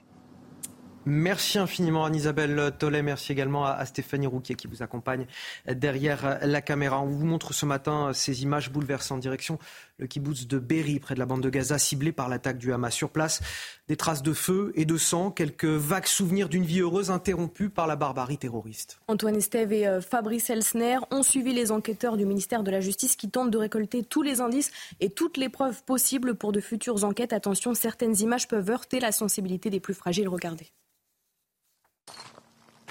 Les scènes de crime sont figées. La mort rôde encore entre les murs. Le sang, partout. L'odeur, insoutenable.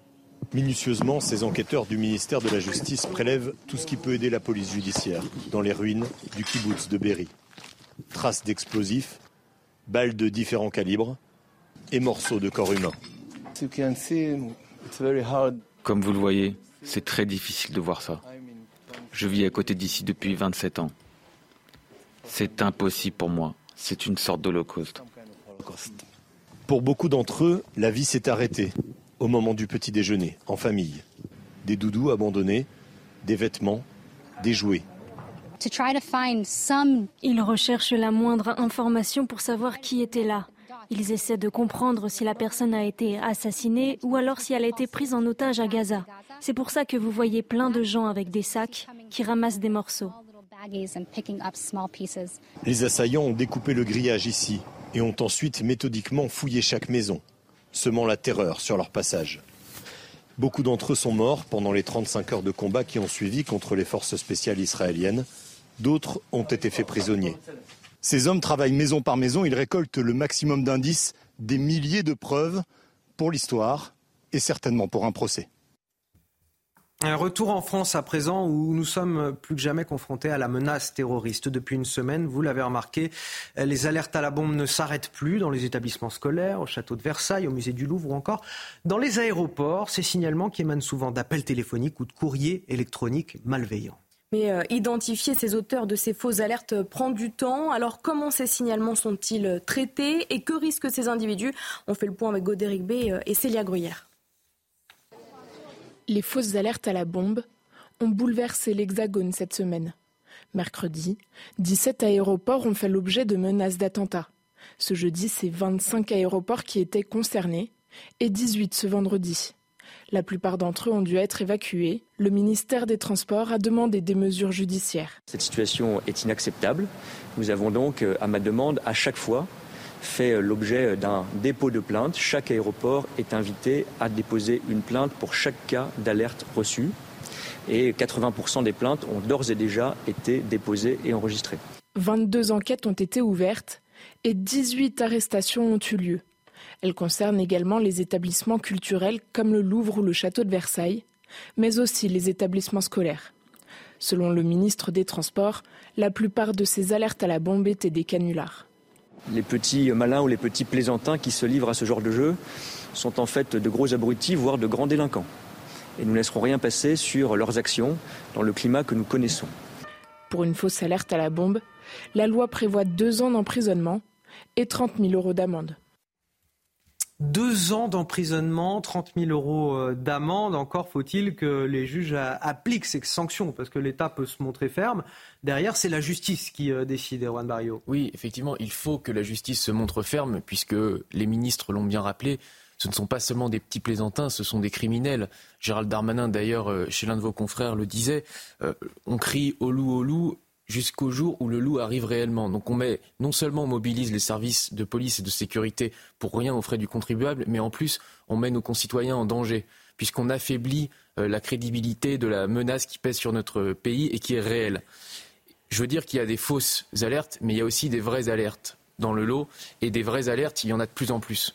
Puisqu'on parlait tout à l'heure de la situation internationale, aujourd'hui tout le monde comprend qu'il y a un lien entre la situation internationale et la situation sur le territoire français la situation rejaillit sur le territoire français chaque jour un peu plus. Et c'est là que nos gouvernants ont un devoir de responsabilité vis-à-vis de la situation euh, en Israël. Une position de non-alignement, une politique qui a toujours été celle de la France depuis euh, le général de Gaulle, c'est-à-dire de ne pas préférer un camp au détriment de l'autre. Puisque je vous rappelle qu'il y a 400 000 Arabes dans le monde, il y a 1,7 milliard de musulmans, il ne faudrait pas que la France se mette complètement à dos cette partie du monde. Mais la France ne s'est mis à, dos personne jusque-là dans, sa, dans, dans, son discours. En tout cas, celui du chef de l'État a été mesuré, pesé. Évidemment, en soutien total à Israël face aux, attaques terroristes, mais euh, voilà, aussi en, soutien à toutes les populations terrorisées, quelles qu'elles soient. Absolument. Il faut commencer par condamner les actes terroristes du Hamas qui a commencé cette guerre, ce qui a été fait, mais il ne faut pas donner un blanc-seing à Israël derrière pour euh, multiplier les frappes qui pourraient s'apparenter à une forme de vengeance. Et c'est là que la France doit être absolument vigilante. Elle doit continuer à agir dans la lignée de tous les présidents de la République jusque euh, à Jacques Chirac, qui est non-alignement et sur une ligne, on va dire, gaulo-mitterrandienne. Jusque-là, ça, a été, euh, ça a été plutôt le cas de la part de, de l'exécutif, mais je voudrais quand même qu'on revienne plutôt au mais les deux sujets sont liés. À, la bombe, effectivement, c'est lié à la situation internationale. Guillaume Bigot, euh, sur les sanctions, euh, deux ans de prison, 30 000 euros d'amende. Euh, la procureure de Paris s'est exprimée dans, le journal Le Parisien et dit Nous allons désormais les considérer comme des violences psychologiques sur les personnes avec préméditation, ce qui permet d'augmenter les sanctions encourues à, trois ans d'emprisonnement et 45 000 euros d'amende. Mais je le disais tout à l'heure, de toute façon, c'est à la discrétion des juges à la fin.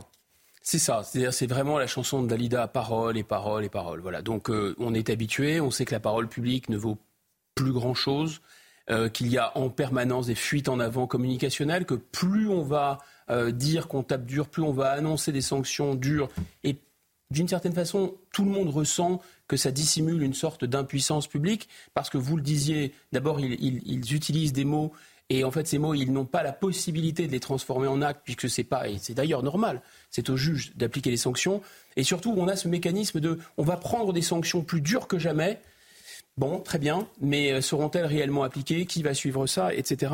Il y a quelque chose aussi, moi, qui me semble gênant et presque dissonant voyez, utiliser ces termes de plaisantin, alors effectivement, ce ne, sont, pas des plaisanteries, et comment presque dans la même phrase, vous parlez de plaisantin et vous dites que vous allez passer à plus de trois ans de prison. On a des gens qui sont laissés quasiment pour morts, on a des, messages de haine, d'appel à la haine absolument sidérants sur les réseaux sociaux, et les gens prennent des rappels à la loi. Voilà. Mais là, euh, il y aura trois ans de prison, on y croit très dur. Allez, 7h17 sur CNews, le rappel de l'actualité, Marine Sabois. La gérante du gîte à Wistenheim dans le Haut-Rhin, mise en examen pour homicide involontaire hier. Pour rappel, l'établissement avait été touché par un incendie le 9 août dernier, un incendie qui avait coûté la vie à 10 personnes en situation de handicap et un accompagnateur. Il lui est notamment reproché d'avoir exploité un établissement recevant du public sans autorisation et de ne pas avoir déclaré la capacité d'accueil du public lors du dépôt des permis de construire. La Guadeloupe passe en alerte rouge cyclone en prévision du passage de l'ouragan Tammy. Tous les événements du week-end sont annulés, les avions ont été cloués au sol et les liaisons maritimes entre les îles ont été suspendues. Les autorités appellent la population de l'archipel à rejoindre un abri et respecter toutes les recommandations indiquées.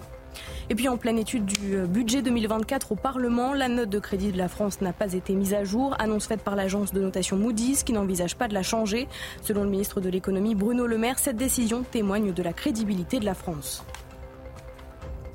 Jusqu'à 8000 manifestants attendus aujourd'hui dans le Tarn et, contre la construction de l'autoroute A69 entre Toulouse et Castres. Un rassemblement sous haute tension puisque 1600 policiers et gendarmes sont mobilisés. C'est deux fois plus qu'en avril dernier lors de la précédente mobilisation des militants écologistes. Nous sommes justement avec l'un d'entre eux, Frédéric euh, Manon. Bonjour, merci d'être avec nous euh, ce matin. Vous êtes porte-parole du collectif RN 126 opposé à la construction de cette autoroute. Vous étiez déjà au, précédent rassemblement.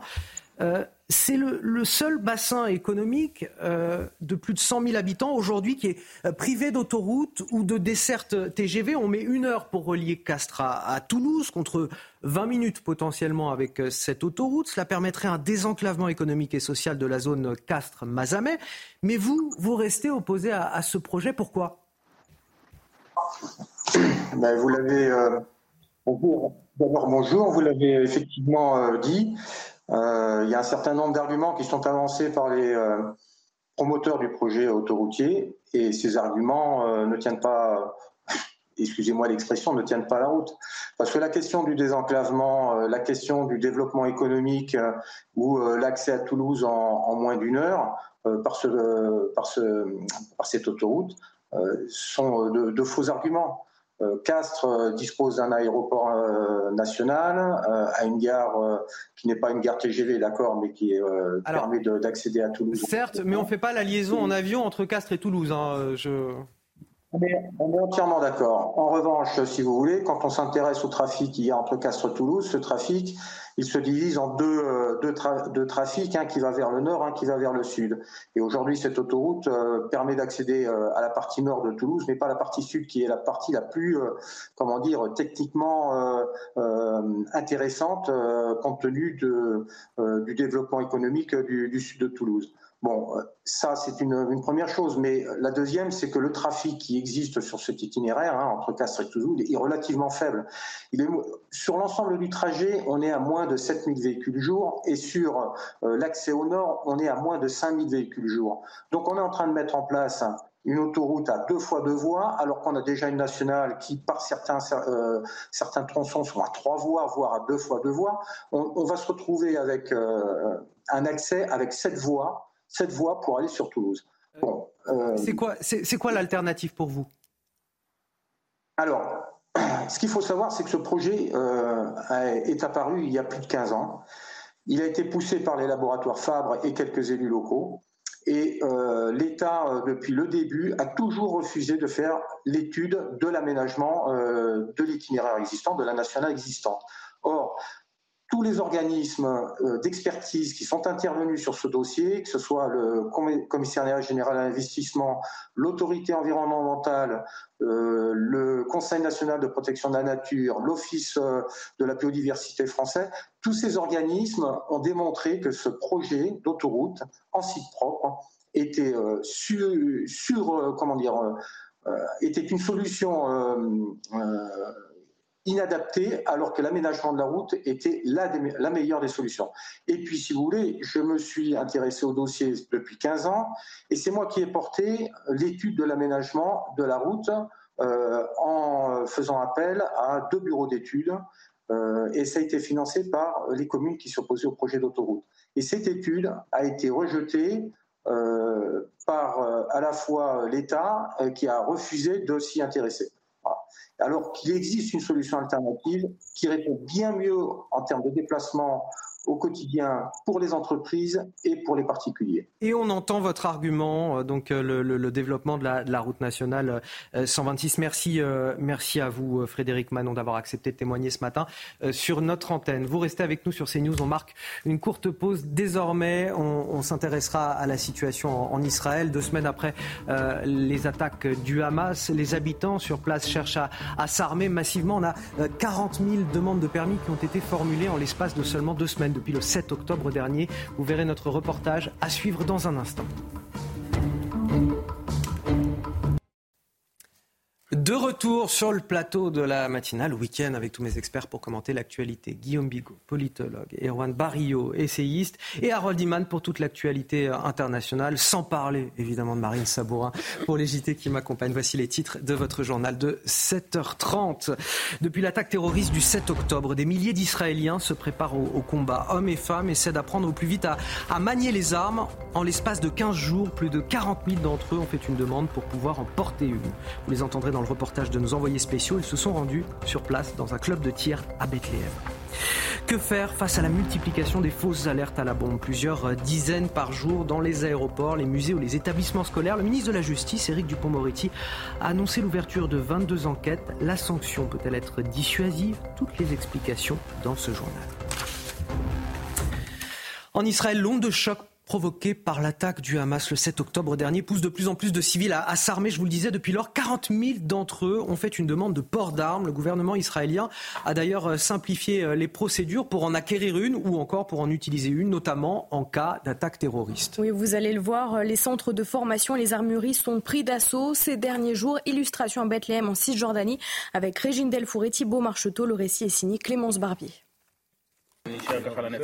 Des civils, pistolets à la ceinture, une image devenue courante en Israël. Depuis deux semaines et le début des attaques terroristes, des milliers de citoyens israéliens franchissent le pas. Des hommes, mais aussi des femmes, font l'acquisition d'une arme pour se défendre. Cette femme, très pratiquante et mère de deux enfants, n'a jamais manié une arme de sa vie. Pourtant, aujourd'hui, elle explique ne plus avoir le choix et s'entraîne ici à tirer. Je sais quel est mon objectif. Mon objectif, c'est de l'avoir et de savoir l'utiliser et savoir quoi en faire. Je n'ai pas envie de l'utiliser. Mais si j'en ai besoin, je veux être prête et je fais de mon mieux. Ce stand de tir situé à 10 km de Jérusalem connaît une activité bien plus importante depuis l'attaque du Hamas le 7 octobre dernier. Malgré le service militaire obligatoire en Israël, certains ressentent le besoin de vivre armés. J'ai fini l'armée il y a déjà plusieurs années. J'ai jamais voulu vraiment une arme parce que ça sert pas vraiment à grand chose. Mais vu les temps et les circonstances, on n'a plus vraiment le choix que de tourner avec pour euh, pouvoir nous défendre. Tous ceux que je connais euh, qui ont à peu près mon âge et même plus, vous voyez ici des personnes âgées, tout ce qu'il faut, tout le monde, plus vraiment le choix. À l'époque, c'était un choix. Aujourd'hui, c'est plus une obligation. Depuis les attentats terroristes, 41 000 Israéliens ont fait une demande pour obtenir un permis de port d'armes, un chiffre qui surpasse déjà les 38 000 demandes de l'an dernier l'État israélien qui nous donne aussi quelques indications euh, sur l'après-guerre contre euh, le Hamas. Harold Iman, on en parle avec vous, un, ministre israélien, celui de la Défense plus précisément, a évoqué un, désengagement de l'État hébreu sur ce territoire. Qu'est-ce que ça veut dire exactement un désengagement d'Israël dans la bande de Gaza? Il faut décoder ce mot parce que euh, à l'oreille, on dirait que ça veut dire bon, ben, on ne s'intéresse plus à vous, au revoir, vivez votre vie. Mais en fait, ça veut dire tout à fait autre chose. Donc déjà, le ministre de la Défense, Yoav Galant, euh, est un homme euh, aux solutions euh, très musclées, à poigne, et parfois excessif. ça lui a même ralenti sa carrière politique plusieurs fois, à plusieurs reprises. Bon, lui, il dit, on va faire la chose suivante, en trois étapes pour gagner campagne militaire aérienne, ensuite opération de ratissage continu et long sur la durée, et nouvelle réalité pour les citoyens d'Israël, remettre les clés de Gaza à quelqu'un d'autre. Et il dit, tenez, l'Égypte, comme ça. Euh, le président Sisi immédiatement a dit Ah non, non, non, non, non, non, moi je ne prends pas en charge Gaza. Hein, ils s'en étaient débarrassés déjà en 56, hein, les Égyptiens. Non, en 67, pardon. Euh, ils avaient lâché Gaza parce qu'ils tenaient Gaza pendant euh, plusieurs décennies. Ils ont dit non, on ne veut plus. Et il ne veut surtout pas, il a dit je ne veux pas importer les problèmes de, du Moyen-Orient en Égypte. C'est-à-dire, il ne veut pas que le Hamas s'installe et ses quartiers en Égypte. Il a déjà eu maille à partir avec les frères musulmans. Euh, donc, ça ne va pas marcher comme ça. Et le désengagement, donc, c'est ne plus avoir aucun lien humain avec Gaza. Les travailleurs ne passeraient plus, les produits ne passeraient plus. Il faudrait que Gaza vive strictement du contact avec l'Égypte ou le contact maritime et peut-être même, irait-on, prendre une bande de terre comme No Man's Land tout autour de ce trait rouge et là, on tirerait à vue sur toute personne qui entrerait. Information d'un ancien directeur du Conseil de sécurité nationale israélien. Je ne suppute rien du tout. C'est comme ça qu'il l'explique en Israël. Merci Harold Iman. On a vu, messieurs, il y a quelques instants, un reportage sur ces Israéliens qui euh, euh, commencent à s'armer euh, massivement, en tout cas qui veulent euh, pouvoir obtenir le, port d'armes pour se défendre en cas d'attaque terroriste. Et ça nous rappelle un petit peu quelque part cette société de la vigilance qu'évoquait Emmanuel Macron en France. Bon, là, en Israël, une société de l'autoprotection quelque part, mais en France, de plus en plus, on a cette idée qu'il va falloir être chacun vigilant pour les autres de ce qui se passe dans les établissements publics, dans les lieux publics, les transports par exemple. Et on a cette demande qui est faite désormais les policiers hors service qui seront bientôt autorisés à se munir d'une arme euh, dans les établissements accueillant du public. On pense aux salles de concert, aux salles de spectacle ou encore aux matchs sportifs, Marine. Oui, si une loi existe depuis 2017 permettant le port d'armes dans ces lieux, le décret n'a jamais euh, été publié jusqu'à présent. Les syndicats de police soulignent une mesure nécessaire face à la menace terroriste. Les explications de Godéric B. Même s'ils peuvent porter leur arme hors service, les policiers ne sont pas autorisés à entrer armés dans les établissements recevant du public. Les policiers, je vais vous prendre l'exemple de la Coupe du Monde de rugby par exemple, sont obligés de déposer leurs armes euh, dans des commissariats ou des brigades de gendarmerie avoisinants euh, parce que c'est celui qui reçoit, c'est l'organisateur qui décidait jusqu'à présent de la possibilité ou pas de laisser rentrer un policier armé dans un stade. Prochainement, cette interdiction doit être levée. Le ministère de l'Intérieur a annoncé cette semaine la publication d'un décret. Il se réfère à une loi de 2017 qui n'a jamais été appliquée. Dès qu'elle rentrera en vigueur, les fonctionnaires devront présenter leur carte de policier aux organisateurs et pourront intervenir en cas d'attentat, même s'ils ne sont pas en service. Le métier qu'on fait, c'est pour protéger et on ne protège pas aux heures ouvrables ou de 8h à midi ou de midi à 20h. On doit pouvoir le faire tout le temps. Un policier, un gendarme, hors service, s'il peut porter son arme demain, ça peut être quelqu'un sur qui on peut compter, qui peut euh, effacer la menace, la neutraliser si quelqu'un euh, se met à commettre un, crime de masse. Les modalités pour porter l'arme doivent encore être communiquées, mais dans le contexte de menaces terroristes, cette mesure pourrait renforcer les dispositifs de sécurité. Erwan Barrio, est-ce que c'est une bonne chose de pouvoir voir nos, policiers hors service euh, munis de leurs armes dans ces établissements, dans ces lieux recevant du public? Oui, bien sûr, on peut que saluer cette mesure je trouve qu'il est juste de ne pas l'étendre à toute la population, puisqu'on est encore un État-nation qui n'est pas le Far West, contrairement aux États-Unis. Euh, que ce soit juste ciblé sur les policiers euh, hors service, je pense que c'est une bonne mesure. Sur le cas d'Israël, euh, on peut comprendre tous ces civils qui s'arment, puisqu'ils sont dans une situation bien différente de la nôtre où ils sont euh, depuis euh, leur création euh, en 1948 dans un État entouré de, puissances hostiles. Et donc là, plus que jamais, il est juste qu'ils s'arment. je rappelle en plus qu'en Israël, le mythe du citoyen soldat est toujours très vivace puisqu'ils ont euh, Avec un service militaire, obligatoire.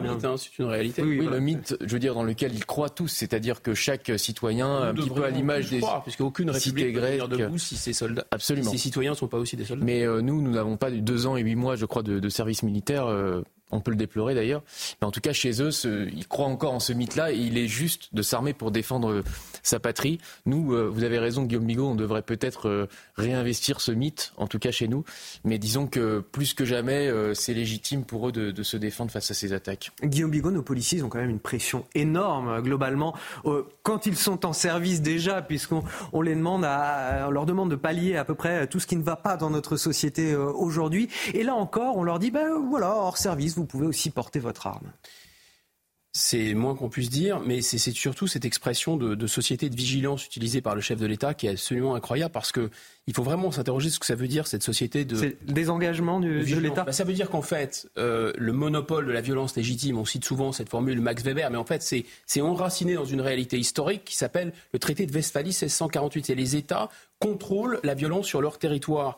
Le monopole de la violence légitime, ça veut dire que si les citoyens sont obligés de s'armer, là on parle des policiers, mais en réalité on fait semblant de ne pas le voir. Mais il y, a, un afflux de Français qui vont dans les, stands, de tir. L'État, ça ne vous aura pas échappé, il y, a quelques, années de ça, a demandé à tous les Français de rendre les armes. Ce sont des signaux faibles. Cette expression de guerre civile à bas bruit, j'avais déjà utilisé il y a longtemps, je ne suis pas le seul. Michel Onfray la reprend. On voit bien ce qui est en train de se tramer. Donc c'est une société forcément de méfiance. C'est plus une société de bien commun, c'est vraiment une société de rien commun. Et ce qu'on nous a vendu avec, euh, c'est pas un mythe, hein, le, peuple en armes, je pense, c'était, c'était une réalité jusqu'au service militaire. C'est une réalité en Suisse, par exemple. D'une certaine façon, plus on est prêt à se défendre et plus on est pacifique. Euh, pacifique et pas pacifiste, c'est pas la même chose. Et ce vivre ensemble que nous qu'on nous a vendu avec cette espèce d'ensemble bisounoursesque et complètement euh, euh, liquide de, de, de l'Union européenne, c'est pas un vivre ensemble en fait. Ça va être un, un, un, mourir séparément. Quand vous n'êtes plus capable en tant que citoyen de mourir ensemble, si vous avez un ennemi commun en face, eh bien chacun est dans son coin d'une certaine façon. Et encore une fois, il y a la montée de l'insécurité, mais là c'est très différent. C'est pas faire face potentiellement à une menace, disons, crapuleuse, enfin à être en danger parce qu'il y a des gens euh, qui sont des, des, voyous ou des gangsters. Non, c'est une menace de nature politique. C'est très différent. Et je retiens votre expression particulièrement frappante, celle d'une société de rien commun. Ça, veut dire ce que ça euh, veut dire. Depuis l'attentat d'Arras, donc le plan Vigipirate est en alerte maximale. On parlait des, policiers euh, armés euh, hors de leur service, s'ils le souhaitent, dans des établissements accueillants du public. En tout cas, ces policiers, lors de leur service, ils seront accompagnés par, ils sont déjà accompagnés depuis une semaine par 7000 soldats de l'opération Sentinelle qui ont été déployés pour, pour les aider. Et nous sommes à leur côté ce matin. Oui, tous les jours, ces hommes effectuent des rondes près des points sensibles et surveillent toute situation qu'ils jugent anormale. Reportage dans la capitale avec Maxime Lavandier. Munis d'un fusil d'assaut, ces soldats patrouillent dans la capitale. Au milieu des passants, leur présence pourrait être anxiogène, et pourtant, c'est tout le contraire. Notre présence, justement, permet de rassurer les populations, euh, ce dont je parlais tout à l'heure, avec les gens qui viennent nous voir, qui nous disent merci, et, et dissuader. Ces soldats font partie de l'opération Sentinelle. Leur mission, protéger les sites jugés très exposés à la menace terroriste, comme les gares, les lieux de culte ou encore les monuments. Ce jeudi, c'est aux abords de ce grand magasin que les militaires patrouillent. Et comme d'habitude, il y a foule, ce qui complique leur surveillance. On regarde tout ce qui nous semble anormal. Tout ce qui nous semble anormal. Donc un, regroupement, un, petit mouvement de foule, des cris, euh, etc. Donc ça, ça va être, euh, vraiment les, points clés qui vont nous permettre repérer, de repérer ce qui est anormal. Une patrouille qui prend tout son sens dans le climat actuel alimenté par le conflit israélo-palestinien. Pour ce haut gradé, ce contexte ne change rien au cœur de leur mission. L'état d'esprit, c'est d'être en mesure de réaliser la mission, d'assurer la protection des Français. Et s'il doit y avoir 70 000 euh, canulars avant qu'il y ait peut-être potentiellement quelque chose, eh on sera là 70 000 fois. Depuis l'assassinat du professeur de français à Arras, la France a élevé au plus haut niveau d'alerte son plan Vigipirate. À terme, 7000 soldats de l'opération Sentinelle seront déployés dans toute la France. Alors l'une des conséquences de ce djihadisme d'atmosphère, comme le dit euh, Gilles Kepel, euh, c'est la résurgence de l'antisémitisme. On a des tags euh, antisémites qui ont été constatés sur la synagogue de la Duchère à Lyon. Cela s'est passé dans la nuit de jeudi à vendredi. Victoire pour nos frères de Gaza. C'est ce qui aurait été inscrit selon le président de la communauté juive du quartier. Les auteurs, deux individus encagoulés, ont également accroché des drapeaux algériens et palestiniens. La scène a été filmée par les caméras de vidéosurveillance. Ce geste est directement lié à la guerre en Israël, selon le rabbin de la synagogue. Écoutez. Il est euh, irresponsable et criminel d'importer euh, un, conflit euh, en France qui concerne voilà qui concerne l'État d'Israël avec et qui combat aujourd'hui le nazisme et, et, le terrorisme. Donc c'est euh, irresponsable et criminel d'importer tout ça euh, en France. Franchement, pour faire ce, genre de, de choses, c'est qu'on n'a rien compris quoi. Euh, c'est pas une religion qui s'attaque à une autre. Euh, c'est un pays qui combat pour sa survie, qui combat le nazisme et le terrorisme aujourd'hui. Donc voilà, il faut il faut il faut pas tout mélanger. Une jeune femme blessée par des éclats de balles à Montpellier, euh, victime collatérale de tirs d'intimidation dans le quartier de Saint-Martin, connu pour des trafics de stupéfiants. Elle a été blessée à son domicile. Oui, les faits se sont produits euh, jeudi vers 21h. Une enquête a été ouverte. Écoutez Bruno Bartocchetti, secrétaire national unité SGP Police. Vous avez euh, plusieurs individus qui ont, qui ont tiré la peut-être à la Kalachnikov, je n'ai pas encore la, certitude, mais en tout cas pour, pour intimider euh, et pour montrer un territoire, un certain territoire, on tirait euh, au hasard, euh, en l'air. Mais en l'air, il y a des fenêtres, il y a des balcons et il y a une, une balle qui a, qui a, ricoché effectivement dans l'appartement de cette jeune fille. Elle a été, elle a été blessée très légèrement, mais elle était, elle est, vous l'imaginez, très très choquée. Et puis ça aurait pu être dramatique. Et ça nous amène à, cet hommage à Sokaina, 24 ans, à, Marseille cet après-midi, victime elle aussi d'une balle perdue lors d'une fusillade début septembre. La jeune fille a été tuée euh, chez elle alors qu'elle révisait ses cours de droit. Oui, une marche blanche est organisée à 14h à Marseille, place Jules Gued. L'objectif de ce rassemblement est aussi de sensibiliser aux horreurs qui se produisent dans nos villes, dans nos quartiers et même au cœur de nos maisons, selon le communiqué publié par sa famille. Le rappel des faits avec Adrien Fontenot. C'était le 10 septembre dernier, un dimanche soir banal, le dernier pour Soukaina. J'ai plus rien dans la, vie. Ma, fille s'est fait tuer dans sa chambre. Il est 23h dans la cité Saint-Is, au cœur du 10e arrondissement de Marseille, quand une fusillade éclate. Après une première vague de rafales dirigée vers un point de deal, la deuxième tirée en l'air touche des immeubles alentours. Soukaina reçoit une balle perdue dans la tête. J'ai vu ma fille euh, par terre, du sang. C'est une rivière. Et le sang, ça coulait de partout. Je ferme les yeux, je le vois devant moi. Je vois la scène, je vois tout, tout, tout, tout. C'est catastrophique. Transportée dans un état grave à l'hôpital, l'étudiante de 24 ans décède deux jours après. Dans un communiqué, sa famille a appelé à une marche blanche. Soukaina était paisiblement installée dans sa chambre un dimanche soir, comme beaucoup de personnes. Soukaina a reçu une balle, une maudite balle qui a traversé la façade de sa chambre. Cette marche vise à sensibiliser tous les citoyens aux horreurs qui se produisent dans nos villes, dans nos quartiers et même au cœur de nos maisons. La violence n'a pas de frontières. Soukaina est l'une des 44 victimes des règlements de compte sur fond de trafic de drogue à Marseille. Ah, ce qui nous rappelle bien sûr qu'au-delà de la menace terroriste, le, trafic de drogue graine toujours le, pays, notamment dans des villes désormais de taille moyenne. Il est 7h46 sur CNews, c'est l'heure du rappel de l'actualité. Marine Sabourin. Une première lueur d'espoir avec la libération de deux Américaines prises en otage par le Hamas. Judith et Nathalie, mère et fille, avaient été kidnappées le 7 octobre dernier. Cette décision intervient après une médiation du Qatar et redonne un semblant d'optimisme aux quelques 200 otages toujours retenus à Gaza. Ces convois d'aide humanitaire qui n'arrivent toujours pas à destination via le point de passage de Rafah entre l'Égypte et le sud de la bande de Gaza. Depuis plusieurs jours, des dizaines de camions de nourriture et de fournitures médicales sont en attente à la frontière. Cet arrivage est une question de vie ou de mort, a déclaré le secrétaire général de l'ONU, Antonio Guterres.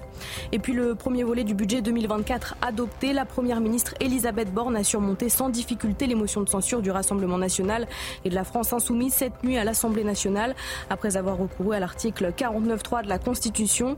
La motion du Rassemblement national a recueilli 89 voix et celle de la France insoumise 219 suffrages sur les 289 nécessaires pour faire tomber le gouvernement. Votre programme de choix avec Autosphère, premier distributeur automobile en France. Un mot de sport avec du rugby et les All Blacks qui sont qualifiés pour la, leur cinquième finale de Coupe du Monde de leur histoire en balayant l'Argentine 44-6. Oui, avec euh, sept essais inscrits, la Nouvelle-Zélande a écrasé les Pumas lors d'une demi-finale vide privée de tout suspense malgré une bonne entame des Sud-Américains. Reste à savoir qui de l'Afrique du Sud ou de l'Angleterre les rejoindra pour la finale samedi 28 octobre. Vous avez profité de votre programme de choix avec Autosphère, premier distributeur automobile en France. Notre focus de 7h45 à présent à Lille, un lycée musulman pourrait bientôt ne plus recevoir de subventions de l'État. L'annonce a été faite par le préfet du Nord. Euh, plusieurs manquements dans la gestion ont été euh, signalés dans la gestion du lycée, comme la provenance de dons privés ou encore le contenu euh, de certaines disciplines, comme un cours par exemple d'éthique musulmane. Nous sommes en direct avec Manuel Martin. Bonjour et merci d'être avec nous ce matin. Vous êtes vice-présidente en charge de l'éducation au Conseil régional des Hauts-de-France. Euh, vous, ça fait longtemps que vous vous inquiétez des financements de cet établissement. Vous avez euh, voulu, un temps donné, euh, suspendre vos subventions. C'est le Conseil d'État qui vous en a empêché. J'imagine que vous vous satisfaisez aujourd'hui de voir l'État s'en inquiéter. Oui, bien sûr. nous espérons que cela va aller jusqu'au bout. Maintenant, c'est depuis 2019 que nous nous en inquiétons, suite à l'ouvrage Qatar Purpose qui était, qui était paru. Donc, attendons de voir ce que cela va donner, mais mais, nous espérons euh, euh, que euh, voilà, l'État va aller jusqu'au bout de son enquête. Alors justement, qu'est-ce qui vous inquiète très concrètement avec cet établissement? On parle de, financement dont, dont, la provenance n'est pas formellement identifiée, de cours d'éthique musulmane. concrètement, qu'est-ce que vous avez identifié comme problème au sein de cet établissement, vous? Nous, dès le départ, ce que l'on a mis euh, évidemment en exergue, c'est euh, euh, les flux financiers, mais c'était aussi la, vérification de la compatibilité avec l'État et les valeurs de la République. Vous savez, c'est un, lycée privé sous contrat. Le contrat, ça, ça, donne des règles, et il faut bien évidemment que ces règles soient soit bien appliquée. Et donc c'est euh, c'est cela pour lequel nous avions euh, des inquiétudes. Nous avons de ce fait sollicité le ministère de l'Éducation nationale. Nous avons eu la production de rapports, d'enquêtes qui ont été produits, qui n'étaient pas toujours de manière à nous satisfaire. Et donc nous souhaitions que l'Éducation nationale nous dise si ce contrat remplit, si cette, ce lycée pardon remplit le contrat pour être un établissement sous contrat comme le prévoit la loi. Vous, il y a des recours euh, devant la justice qui vous ont contraint euh, à continuer euh, à financer cet établissement. L'État aujourd'hui s'en inquiète. Est-ce que vous craignez que d'autres recours en justice puissent aussi contraindre l'État à continuer son partenariat, son contrat avec cet établissement? Nous verrons bien, nous laisserons évidemment la justice faire son travail. Nous, je peux vous garantir que euh, le président Xavier Bertrand et, moi-même, euh, voilà, continuons dans la même lignée, comme nous le ferions d'ailleurs pour tout établissement pour lequel nous aurions des doutes. et donc, nous, tenons notre ligne et je pense que c'est ça le plus important, c'est de ne pas en dévier. J'ai une dernière question. Euh, cela veut dire que bon, si le, contrat est rompu euh, avec l'État, euh, que les professeurs tout simplement ne seraient plus payés par l'État, ce ne seraient plus des fonctionnaires d'État.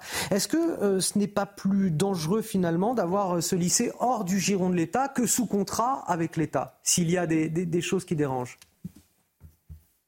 Alors oui, et non, c'est-à-dire que nous sommes dans notre rôle. Nous, notre rôle, il est de euh, financer le fameux forfait régional d'externat. Et donc, c'est là-dessus que nous sommes euh, en litige avec l'établissement. Après, si l'établissement n'est plus sous contrat, nous ne versons plus ce forfait euh, régional d'externat. Et donc, voilà, ça ressort de l'établissement scolaire et non plus de la région des Hauts-de-France.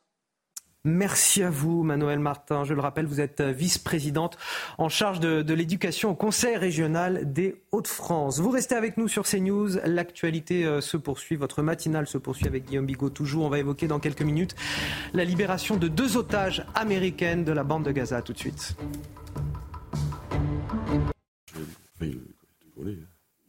Détendez-vous devant la météo avec Imola. Imola, fabricant de canapés Retrouvez votre programme avec le sérum anti-chute Seeker de Lazartigue. Lazartigue, efficace par nature. 7h58 dans la matinale de CNews. Avant toute chose, quel temps fait-il ce samedi? En tout cas, Karine, manifestement, ça va mieux dans le sud du pays.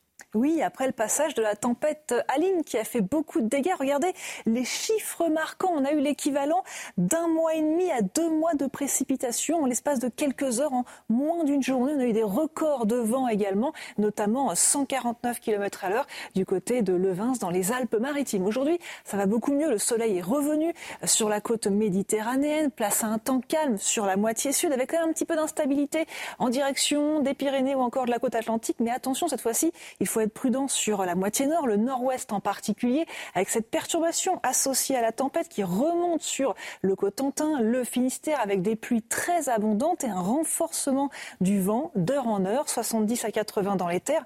Localement, sur les caps exposés des côtes, cela peut monter à 100 km à l'heure. Au cours de l'après-midi, même type de temps, avec cette perturbation qui continue à s'étaler, qui va toucher cette fois-ci euh, l'île de France, avec des pluies qui peuvent atteindre 60 mm d'ici ce soir. Les températures, elles sont de saison euh, ce matin et au cours de l'après-midi, les valeurs sont parfois un petit peu en dessous des moyennes de saison. C'était votre programme avec le sérum anti-chute Seeker de Lazartigue. Lazartigue, efficace par nature. C'était la météo avec Imola. Imola, fabricant de canapés et fauteuils de relaxation. 8 heures pile, il n'est pas trop tard pour nous rejoindre dans la matinale week-end avec mes super invités autour de cette table. Nous a rejoint Arnaud Benedetti, rédacteur en chef de la revue politique et parlementaire. Bonjour à vous. À vos côtés, Harold Iman, toujours pour le décryptage de l'actualité internationale. Guillaume Bigot, notre politologue et éditorialiste maison. Et bien sûr, Marine Sabourin pour euh, toute l'actualité. Voici les titres de votre journal de 8 heures. À la une, la fin du cauchemar pour deux otages américaines dans la bande de Gaza. Elles avaient été capturées par le Hamas il y a deux semaines, libérées pour des raisons humanitaires selon l'organisation terroriste, mais en sous-main de cette libération, une méditation une médiation euh, menée par le Qatar. Euh, le Qatar est-il la clé d'une issue heureuse pour les quelques 200 personnes toujours captives? On fera le point avec Harold Iman évidemment sur ce plateau. On sera également aux États-Unis avec notre correspondante Elisabeth Guedel.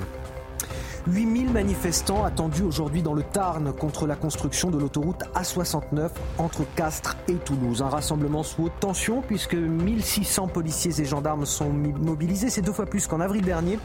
Nous ferons le point complet avec nos équipes sur place. Et puis en France, ce djihadisme d'atmosphère, les alertes à la bombe qui ne s'arrêtent plus dans les établissements scolaires, au château de Versailles, au musée du Louvre ou encore dans les aéroports, ces signalements émanent souvent d'appels téléphoniques ou de courriers électroniques malveillants.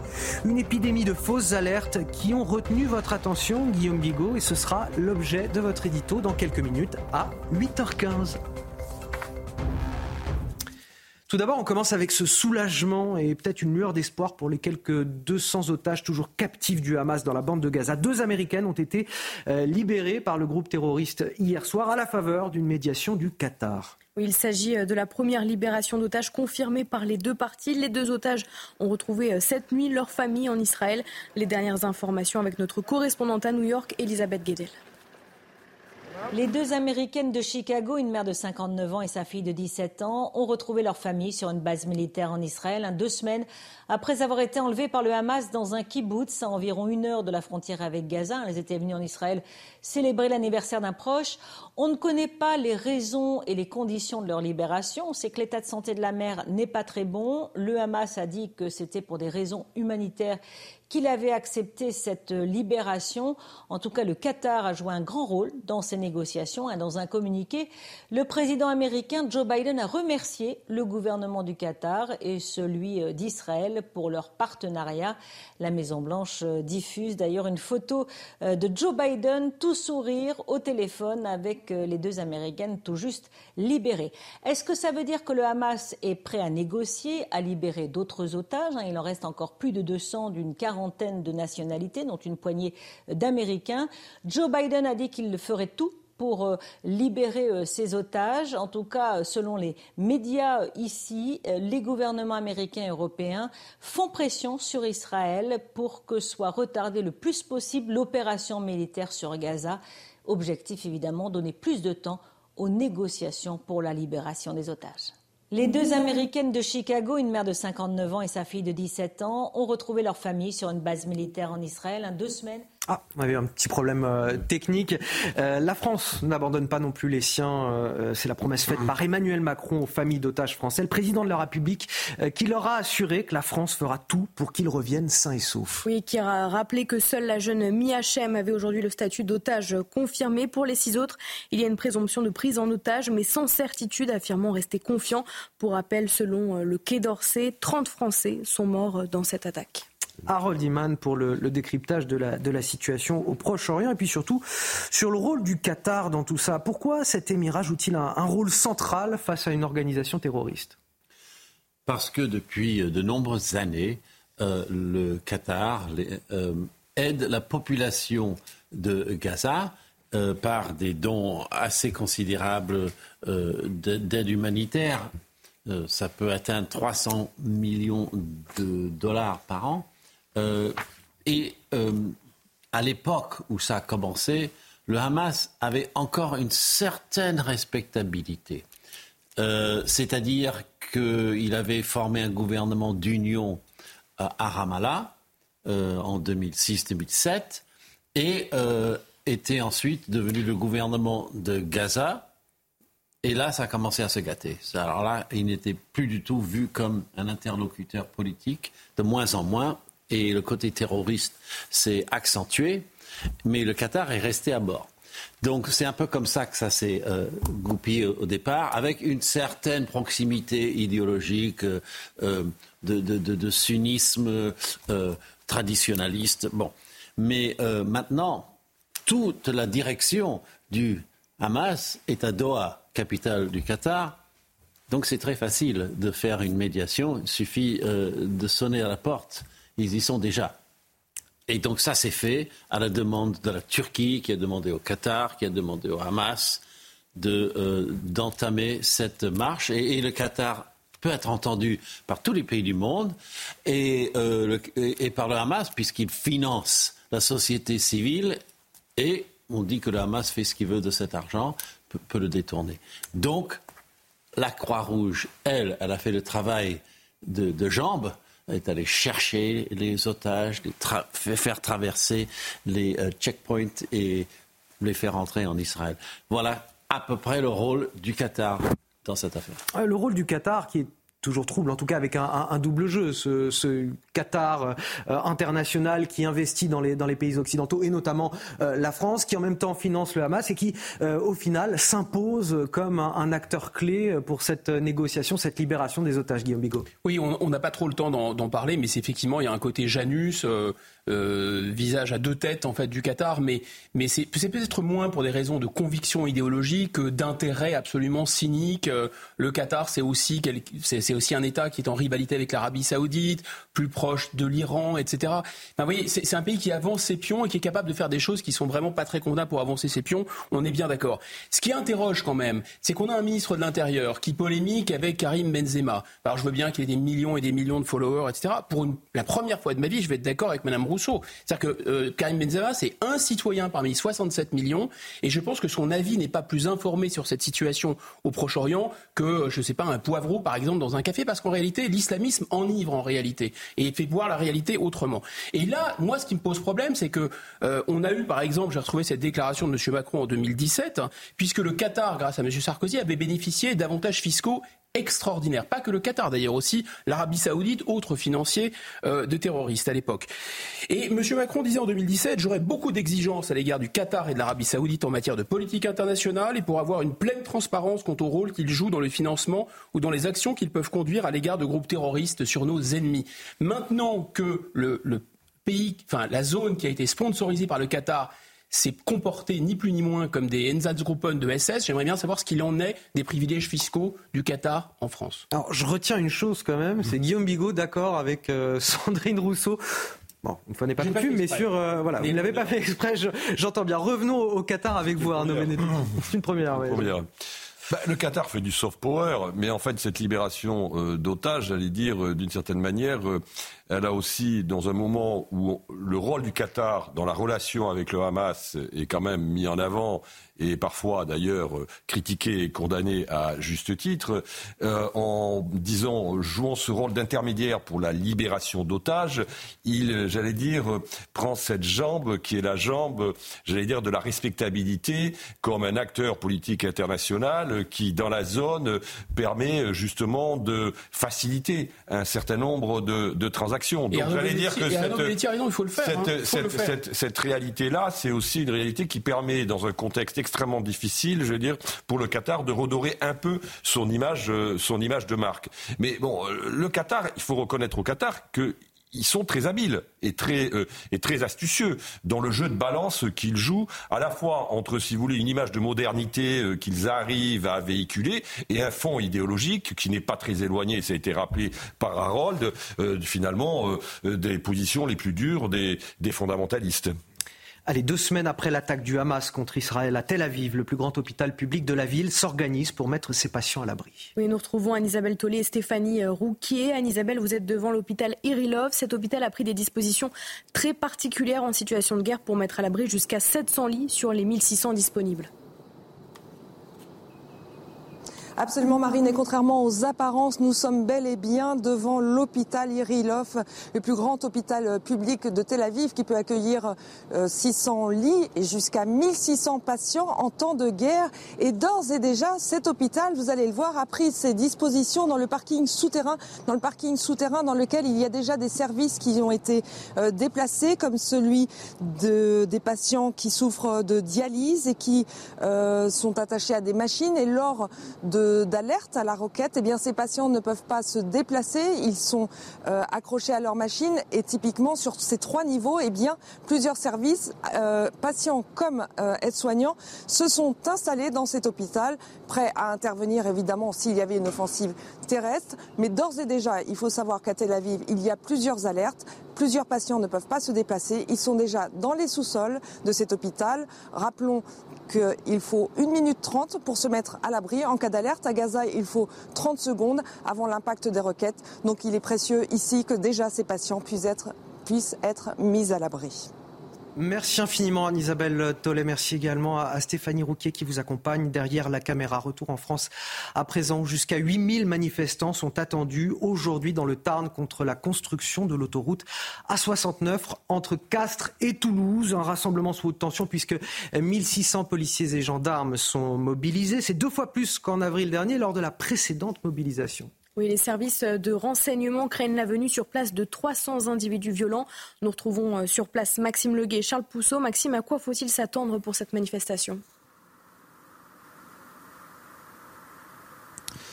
Écoutez, euh, beaucoup de monde, près de 7000 manifestants, vous l'avez dit, Anthony, sont attendus aujourd'hui pour cette journée de mobilisation contre le projet d'autoroute A69 reliant Toulouse et Castres.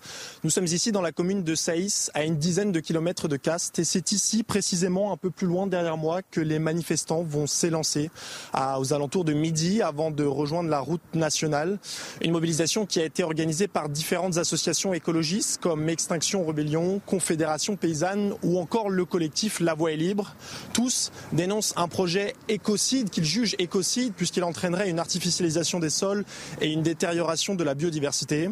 De son côté, le gouvernement martèle que le projet ira à son terme et que les travaux reprendront dès lundi. C'est en tout cas ce qu'a annoncé le ministre des Transports Clément Beaune.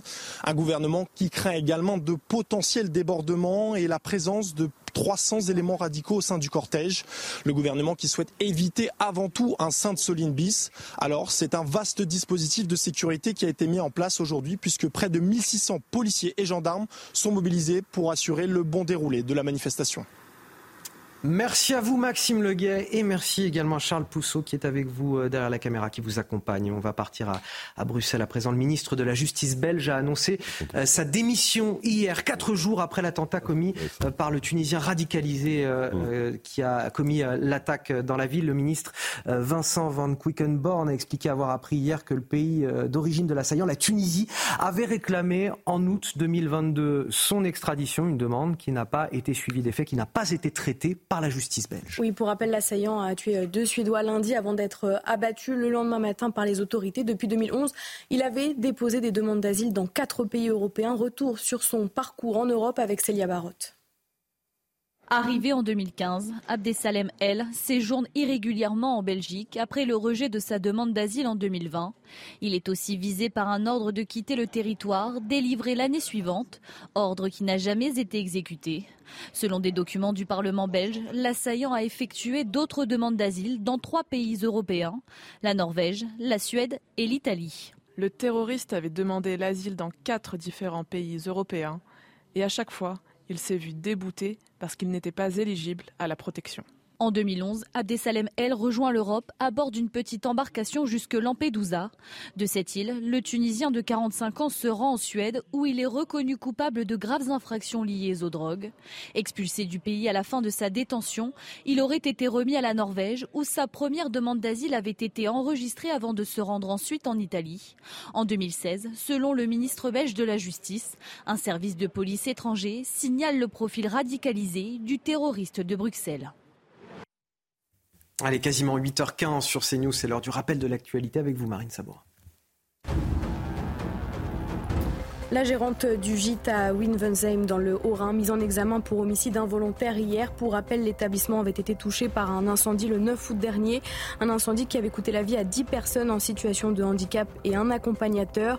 Il lui est notamment reproché d'avoir exploité un établissement recevant du public sans autorisation et de ne pas avoir déclaré la capacité d'accueil du public lors du dépôt des permis de construire.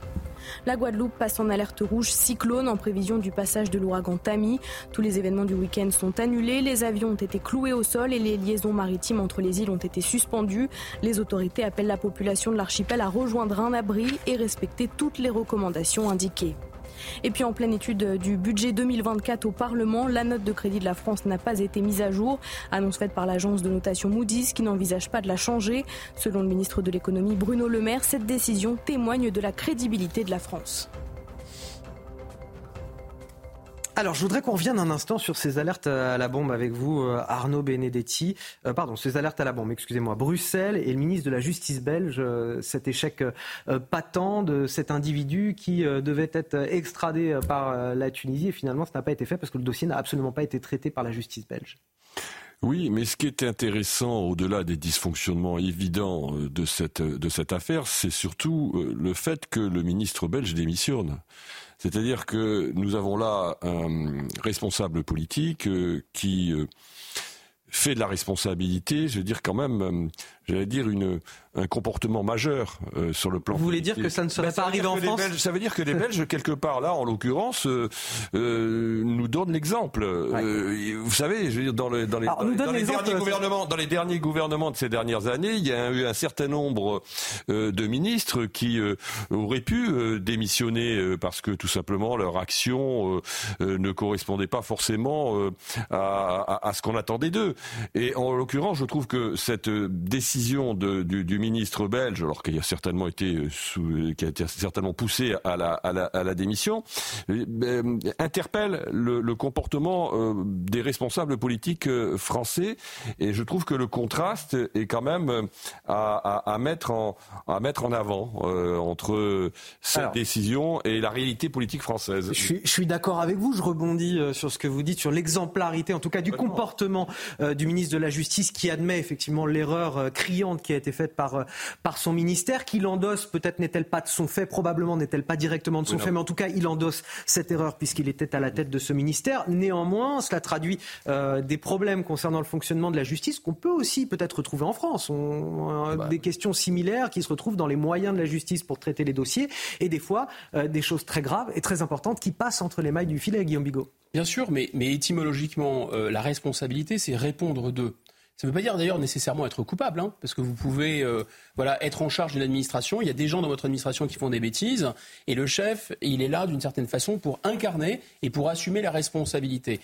Et là, manifestement, euh, répondre d'eux, c'est une case dans notre démocratie qui n'est plus cochée en réalité. Et quand Arnaud Benedetti très justement pointe cette différence de deux salles, deux ambiances entre la Belgique et la France, on pourrait aussi se... Et, et il dit, il a sans doute été poussé à la démission.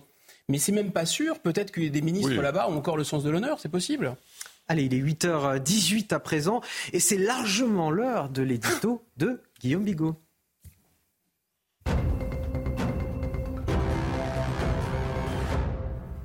Avec vous, Guillaume Bigon. Vous voulez parler ce matin de ces euh, alertes à la bombe récurrentes depuis déjà une semaine dans les établissements scolaires, au château de Versailles, au musée du Louvre ou encore dans les aéroports. Ces signalements qui émanent souvent d'appels téléphoniques ou de courriers électroniques malveillants. Guillaume Bigot, de quoi ces fausses alertes sont-elles le nom? D'abord, à en juger par leur nombre, si on fait un rapide bilan, on pourrait même parler quasiment euh, d'épidémie. Euh, si on fait le compte, vendredi, vendredi, on en était à 18 aéroports, dont euh, je crois une dizaine avaient été évacués, et le tout, euh, bien sûr, à la veille des vacances de la Toussaint. beaucoup de trains, beaucoup d'écoles. Le château de Versailles, pas moins de quatre évacuations. 22 enquêtes ont été lancées pour fausses alertes. Voilà, donc comme le dit justement Éric Dupont-Moretti, ça crée une psychose. Mais au-delà du coût psychologique, il y a bien sûr un coût économique. Et je vous propose, pour comprendre, essayer de comprendre un peu de, quoi ces fausses alertes sont le nom, d'établir une petite typologie très rapide en fonction des auteurs. Alors d'abord, il peut y avoir euh, on va dire, des, citoyens ou des gens chargés de la sécurité, puisqu'on est au niveau maximal du plan Vigipirate, hein, qui surréagissent. Ça, c'est tout à fait possible. Deuxièmement, on sait aussi qu'il y a des déséquilibrés. On a arrêté par exemple un schizophrène de 37 ans, des gens complètement irresponsables. On a eu aussi, encore plus incroyable, un couple qui voulait, pour prendre le train, qui a lancé une fausse alerte ah pour pouvoir. Il y a quelques semaines, effectivement. Voilà. Donc il y a des gens irresponsables. Par définition, je pense que ces catégories-là sont quand même très peu nombreuses. On n'a pas, vous voyez, et, même pour les citoyens d'ailleurs, euh, qui seraient survigilants, on aurait deux fois, trois fois plus d'alertes. On a 10 ou 15 fois plus d'alertes. Donc c'est autre chose. C'est autre chose, on le sait, il y a beaucoup de mineurs, il y a beaucoup de gamins euh, totalement euh, idiots qui font ça. Mais il y a aussi, il faut le dire, je pense, nécessairement dans le lot des sympathies, au moins des sympathisants de la cause djihadiste. Est-ce que ces fausses alertes, c'est le djihadisme du pauvre? Ce serait peut-être un peu exagéré, mais je vous invite quand même à réfléchir à un point. Alors ce ne sont pas d'abord des vrais djihadistes, parce que les vrais djihadistes, ils ne préviennent pas. Hein, avant le 11 septembre, ils n'ont pas prévenu. Avant le Bataclan, ils n'ont pas prévenu. Donc les vrais djihadistes ne préviennent pas. En revanche, en revanche, ces fausses alertes servent un à diffuser la, à diffuser la peur. C'est bien ce que veulent les, les ennemis euh, nos ennemis. Deuxièmement, à tester nos réactions, et ça peut avoir un intérêt pour eux. Troisièmement, à saturer aussi euh, les services euh, de sécurité. Et à terme, évidemment, avec l'adage, vous savez, à force de crier au loup, trois petits points, à nous faire baisser la garde. Est-ce qu'il faut les relier, ces fausses alertes, à, ce qui se passe au Proche-Orient, à l'assassinat de, Dominique Bernard aussi? Nécessairement. Nécessairement, ça relève de ce que Gilles Kepel, et ça donne d'ailleurs une réalité extrêmement concrète et matérielle, est ce que Gilles Kepel le politologue euh, appelait le djihadisme d'atmosphère, expression reprise d'ailleurs par Gérald Darmanin, parce que bien sûr le chef politique du Hamas avait appelé au djihad et ça a été un peu, ça a été beaucoup relayé. Maintenant, je crois qu'il y a autre chose, c'est-à-dire que c'est normal que toutes ces alertes soient prises au sérieux, que toutes ces alertes soient levées. Il n'y a rien à dire là-dessus, c'est sûr. Mais je pense qu'il y a un effet, si vous voulez, d'amplification médiatique pratiquement euh, et du corps social en fait et ce qui révèle d'une certaine façon ce mécanisme révèle notre fragilité. D'abord, je pense qu'on est une société qui est en proie à une hyperconnexion. On est une société qui est en proie à une hyper-émotion. Hyper-émotion et hyper-connexion, ça va ensemble. Et on est une société qui rêve, à mon avis, au principe de précaution. Et ça, ce sont des fragilités sur lesquelles ces islamistes appuient et ils rentrent dans ces failles. Enfin, je pense que, et c'est peut-être le plus important, ces fausses alertes et la réaction même de nos autorités, on reviendra tout à l'heure, ça, montre quelque chose, c'est que d'une certaine façon, dans notre société, dans notre pays, la loi n'oblige plus. La loi, les juristes parlent de la force obligatoire de la loi, de la force impérative de la loi, c'est ce qui caractérise la loi. Or là, ni ces adolescents débiles, ni ces adultes malveillants ne sont plus impressionnés d'une certaine façon ou dissuadés par la loi française. La loi, vous savez, elle est d'abord dans la tête des gens. Or, elle l'est de moins en moins, donc elle est de plus en plus transgressée. Comme elle est de plus en plus transgressée, on devrait durcir les sanctions. Or, on s'aperçoit que les sanctions sont de moins en moins appliquées. Et moi, je pense que je veux vraiment appuyer là-dessus. Il y a bien un lien entre le fait que d'un côté, la loi contient de moins en moins, elle contraint de moins en moins, elle punit de moins en moins, et le fait que cette loi, elle n'impressionne plus, que cette loi, elle soit de moins en moins prestigieuse, elle est de moins en moins d'autorité. À la fin des fins, on se rend compte, notamment les plus jeunes, vont se tourner naturellement vers d'autres lois qui sont des lois plus dures. La loi de la charia, par exemple, ou la loi des caïds. Mais euh, rapidement, euh, Guillaume, euh, tous les membres du gouvernement promettent une grande sévérité. Alors certes, certes, hein, c'est ce que c'est ce qu'on a entendu euh, dans leurs réactions, mais je pense que ces réactions sonnent assez faux. D'abord, euh, la vulgarité, la trivialité des termes qui sont utilisés par les membres du gouvernement m'avait surpris. Petit guignol pour Éric Dupont-Moretti, euh, gros abruti pour Clément Beaune. Bon, je ne suis pas certain que ce soit, que ça soit vraiment le vocabulaire de l'État, ou des gens qui incarnent l'État et justement l'autorité de l'État. Ensuite, les sanctions encourues sont rappelées. Alors, bon, à juste titre d'ailleurs, hein, ça peut avoir un effet dissuasif, deux ans d'emprisonnement, 30 000 euros d'amende. Et puis, et ça c'est peut-être à mon avis en trop, nous n'aurons pas peur de les appliquer, a dit Éric Dupont-Moretti. Nous ne sommes pas intimidés. Mais enfin, si on n'a pas peur, pourquoi le dire Sinon pour se donner du courage. Un peu comme Emmanuel Macron qui dit mais, euh, l'unité, l'unité. Mais si on n'est pas divisé, pourquoi parler d'unité? Vous voyez, c'est quand même un peu étrange. Donc tout le monde sent bien que le roi est nu, tout le monde sent bien que la République est désarmée, tout le monde sent bien que cette République française n'a plus ni dents ni griffes. Et en fait, revenons sur ce que disent les ministres.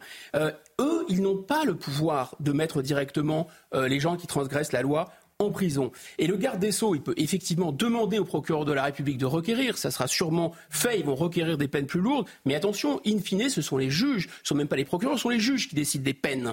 Et ces juges, on sait que de plus en plus d'entre eux sont très laxistes. On sait qu'il y a de moins en moins de places de prison. On sait qu'il y a beaucoup d'amendes qui ne sont plus payées. Et donc, en promettant ce qu'ils ne peuvent tenir, en se payant de mots, en quelque sorte, je pense que nos gouvernants croient répondre au djihadisme d'atmosphère par une fermeté d'atmosphère. À l'arrivée, on a quoi? On a une impression de flottement. On a effectivement une sorte d'amateurisme d'atmosphère.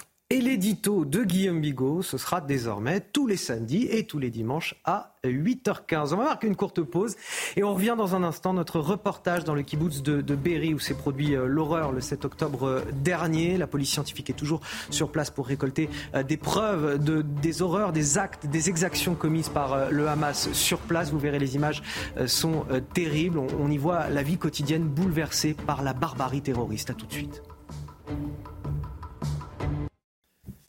De retour dans votre matinale week-end, dernière ligne droite avant la fin, toujours avec euh, Guillaume Bigot, Harold Iman, Arnaud Benedetti et bien sûr Marine Sabourin. On va prendre euh, la direction du kibbutz de Berry tout d'abord avec ces images bouleversantes. En Israël, près de la bande de Gaza, ce kibbutz qui a été euh, ciblé par les terribles attaques du Hamas le 7 octobre dernier sur place, des traces de feu et de sang et quelques vagues souvenirs d'une vie heureuse interrompue par la barbarie. Oui, Antoine Estève et Fabrice Elsner ont suivi les enquêteurs du ministère de la Justice qui tentent de récolter tous les indices et toutes les preuves possibles pour de futures enquêtes. Attention, certaines images peuvent heurter la sensibilité des plus fragiles. Regardez. Les scènes de crime sont figées. La mort rôde encore entre les murs. L'odeur, insoutenable. Minutieusement, ces enquêteurs du ministère de la Justice prélèvent tout ce qui peut aider la police judiciaire dans les ruines du kibbutz de Berry. Traces d'explosifs, balles de différents calibres et morceaux de corps humain. Comme vous le voyez, c'est très difficile de voir ça. Je vis à côté d'ici depuis 27 ans. C'est impossible pour moi. C'est une sorte d'holocauste. Pour beaucoup d'entre eux, la vie s'est arrêtée au moment du petit déjeuner, en famille. Des doudous abandonnés, des vêtements, des jouets. Ils recherchent la moindre information pour savoir qui était là. Ils essaient de comprendre si la personne a été assassinée ou alors si elle a été prise en otage à Gaza. C'est pour ça que vous voyez plein de gens avec des sacs qui ramassent des morceaux. Les assaillants ont découpé le grillage ici et ont ensuite méthodiquement fouillé chaque maison semant la terreur sur leur passage. Beaucoup d'entre eux sont morts pendant les 35 heures de combat qui ont suivi contre les forces spéciales israéliennes. D'autres ont été faits prisonniers.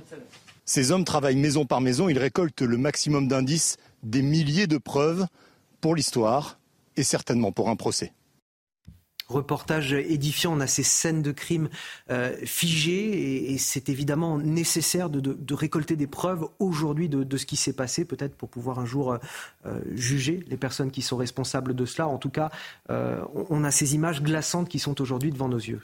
C'est l'abomination de la désolation, quelque part. C'est-à-dire que là, on a véritablement l'attestation que nous ne sommes pas, comme certains le disent, avec des crimes confrontés à des crimes de guerre, mais à des crimes contre l'humanité, clairement.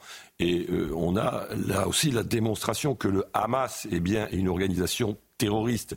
Quand vous vous attaquez à des populations civiles, quand vous vous attaquez à des enfants, quand vous vous attaquez à des femmes, quand vous vous attaquez à des familles, clairement, vous êtes une organisation terroriste. Et que d'aucuns puissent en douter encore, je trouve que là, on a malheureusement l'illustration de ce que est réellement euh, le Hamas. Mais vous savez, ces scènes on les a connues. Elles sont terribles parce qu'en effet, il s'agit du premier pogrom euh, du, 21, euh, du 21e siècle auquel nous avons assisté le, 7 octobre.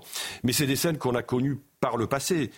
La guerre d'Algérie, il faut s'en souvenir, euh, lorsque le FLN s'attaquait à des Européens ou s'attaquait à des Harkis, nous étions également confrontés à des massacres de ce type, c'est-à-dire des femmes violées, des enfants qui étaient euh, également euh, parfois massacrés. Et l'Algérie a connu ça aussi également dans les années 90. Donc c'est une réalité qu'il faut bien évidemment condamner et ces images sont très importantes parce qu'il y a eu des doutes moi, ce que j'ai entendu après le 7 octobre, on a douté, par exemple, du massacre des innocents, du massacre des bébés, un certain nombre parfois de médias euh, tout à fait respectables sur euh, euh, un certain nombre de places occidentales ont, douté des assertions et des informations des autorités israéliennes. La réalité, malheureusement, nous contraint à à, voir ce qui s'est réellement passé euh, le 7 octobre. Guillaume Bigon, on peut imaginer un jour une forme de, procès de Nuremberg du, Hamas avec euh, les preuves de, ce qu'ils ont fait? Pas seulement du Hamas, en fait, c'est une, une matrice idéologique. Il y a quelque chose qui est lié, si vous voulez, à la manière, à la conception euh, islamique de la guerre, parce que dans la sunna, dans la tradition musulmane, dans l'interprétation religieuse des textes, mais de, vraiment pour le coup dans tout l'islam sunnite, hein, il y a les radz, les redzou, les razzia, c'est-à-dire qu'en fait vous, pouvez prendre comme femme, enfin comme butin les femmes, les violer, euh, vous pouvez tuer les enfants, etc. C'est quelque chose qui n'est pas dans notre culture, c'est quelque chose qui est peut-être potentiellement euh, légal. Ça c'est une dimension, mais là il y a une autre dimension. Je pense que cette, religion, a, il y a une sorte de mutation chez les extrémistes, une mutation totalitaire. Ça, c'est très clair. Et après l'État islamique, il lui fallu au minimum faire effectivement des procès Nuremberg pour Daesh ou pour les, euh, les, représentants de Daesh. La question, c'est que beaucoup de gens, malheureusement, ça a commencé avec Al-Qaïda bien avant le 11 septembre, beaucoup de gens ont, utilisé, comme d'ailleurs les nazis avaient été utilisés, comme les bolcheviks avaient utilisé, les gens utilisent, enfin, pensent qu'on peut s'en servir d'eux comme des pantins, mais en fait, ce sont des gens hyper dangereux.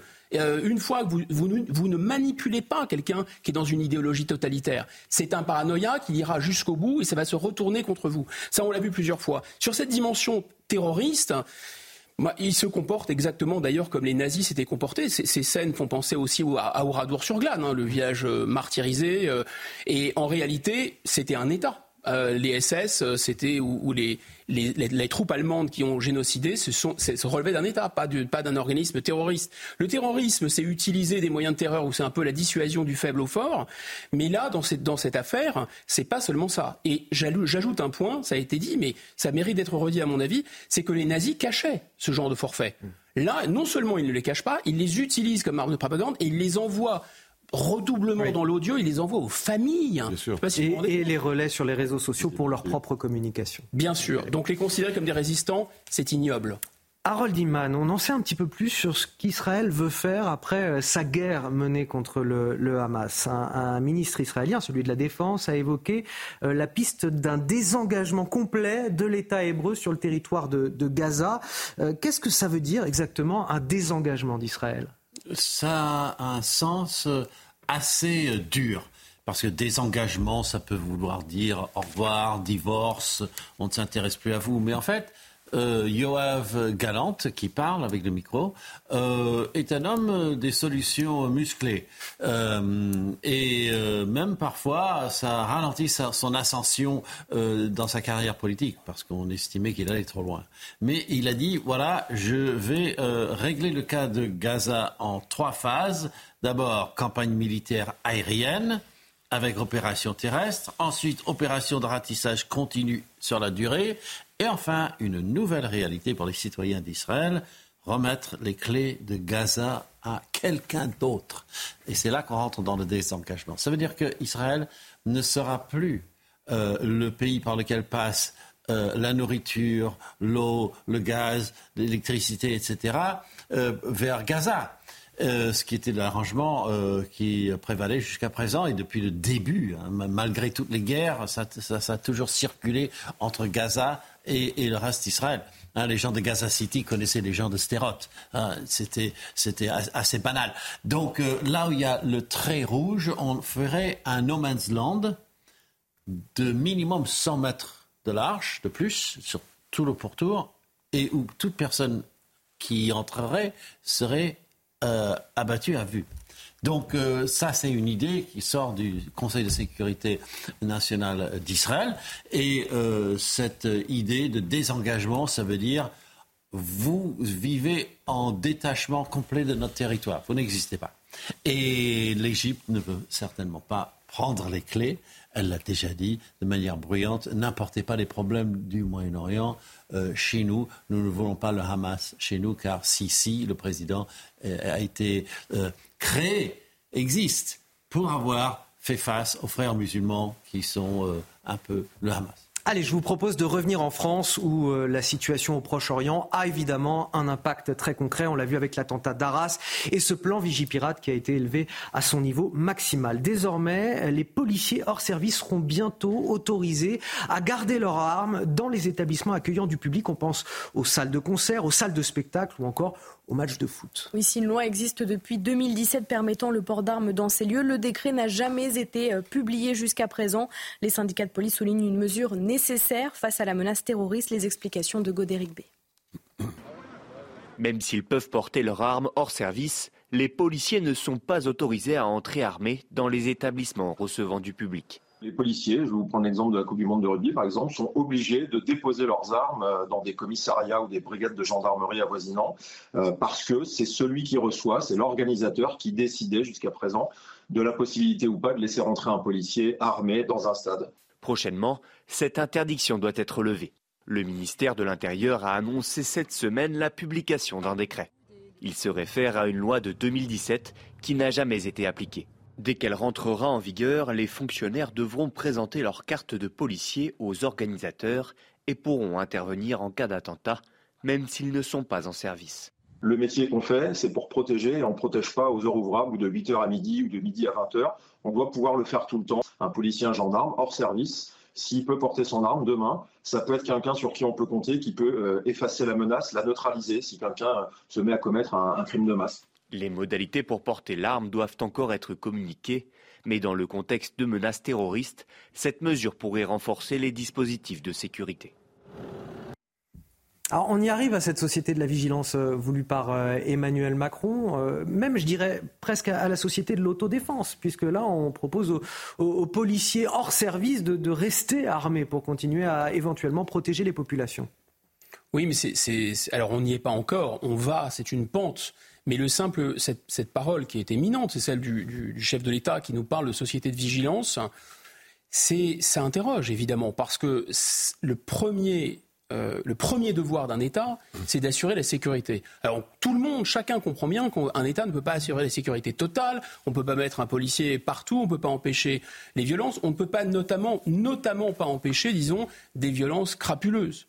Euh, il y a toujours un minimum de délinquance dans une société donnée. Là, c'est autre chose dont on parle. Ce qui semble euh, se dessiner, c'est une violence de nature politique parce que des gens ne veulent plus faire partie de la même société. Et ça, c'est d'une nature profondément différente. Et dans ces cas-là, normalement aussi, l'État devrait assurer notre propre sécurité, devrait. et s'il ne le fait plus, qu'est-ce qui va se passer?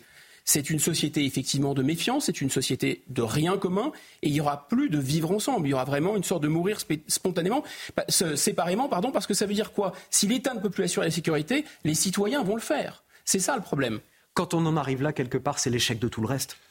Ah ben, c'est l'échec de 30 ans, voire de 40 ans de politique, de déni euh, d'un certain nombre de problèmes et d'enjeux qu'on n'a pas voulu voir. Et il faut faire attention à ce que la société de vigilance, pour reprendre l'expression du chef de l'État, ne se transforme pas en société de surveillance généralisée.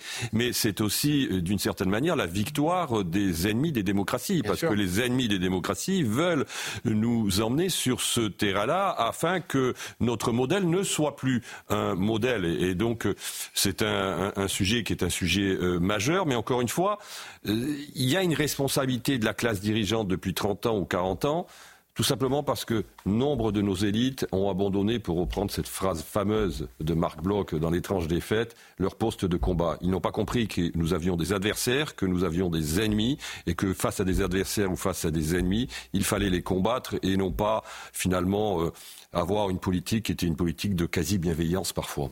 Et avoir des communicants ou des commerciaux des postes de combat, en général, ça ne va pas très bien. Allez, il est quasiment 8h45. Le rappel de l'actualité, c'est avec vous, Marine.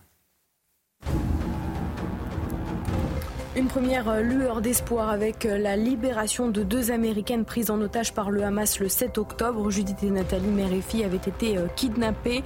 Cette décision intervient après une médiation du Qatar et redonne un semblant d'optimisme aux quelques 200 otages toujours retenus à Gaza. Ces convois d'aide humanitaire qui n'arrivent toujours pas à destination via le point de passage de Rafah entre l'Égypte et le sud de la bande de Gaza. Depuis plusieurs jours, des dizaines de camions de nourriture et de fournitures médicales sont en attente à la frontière. Cet arrivage est une question de vie ou de mort, a déclaré le secrétaire général de l'ONU Antonio Guterres. Et on l'a appris il y a quelques instants, le poste de frontière de Rafah pourrait ouvrir à 10 heures selon l'ambassade des États-Unis en Israël.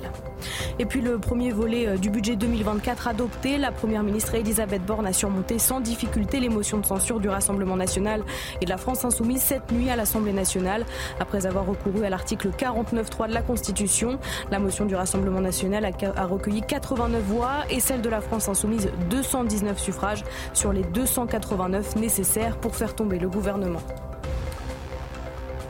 Dans le reste de l'actualité, à Lille, le lycée euh, Averroès, lycée musulman, pourrait bientôt ne plus recevoir de subventions de l'État. L'annonce a été faite par le préfet du Nord. Il a convoqué les, les dirigeants de l'établissement. Plusieurs manquements dans la gestion du lycée ont été signalés. Oui, comme euh, la provenance des dons euh, privés ou encore le contenu de certaines disciplines. Au reportage de Mathieu Devez et Olivier Gangloff, le récit est signé Tancred Guillotel.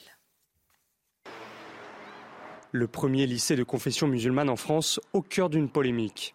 La Chambre régionale des comptes épingle dans un rapport plusieurs manquements dans la gestion de cet établissement. En premier lieu, des interrogations sur la provenance des dons. Pour cette raison, en 2020, la région des Hauts-de-France coupe toutes ses subventions.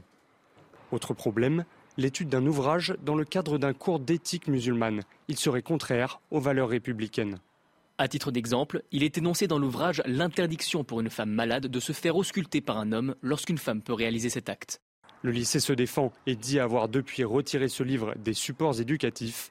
Le lycée, l'un des meilleurs de la région, accueille 450 élèves. C'est un très gros établissement qui est un établissement d'excellence, il faut le dire. Euh, près de 100% de réussite au bac, des résultats exceptionnels, une discipline, euh, des enseignements qui sont ouverts à toutes les confessions. La commission de concertation présidée par le préfet se réunit le 27 novembre prochain. À cette date, le lycée Averroès saura si ces subventions sont maintenues.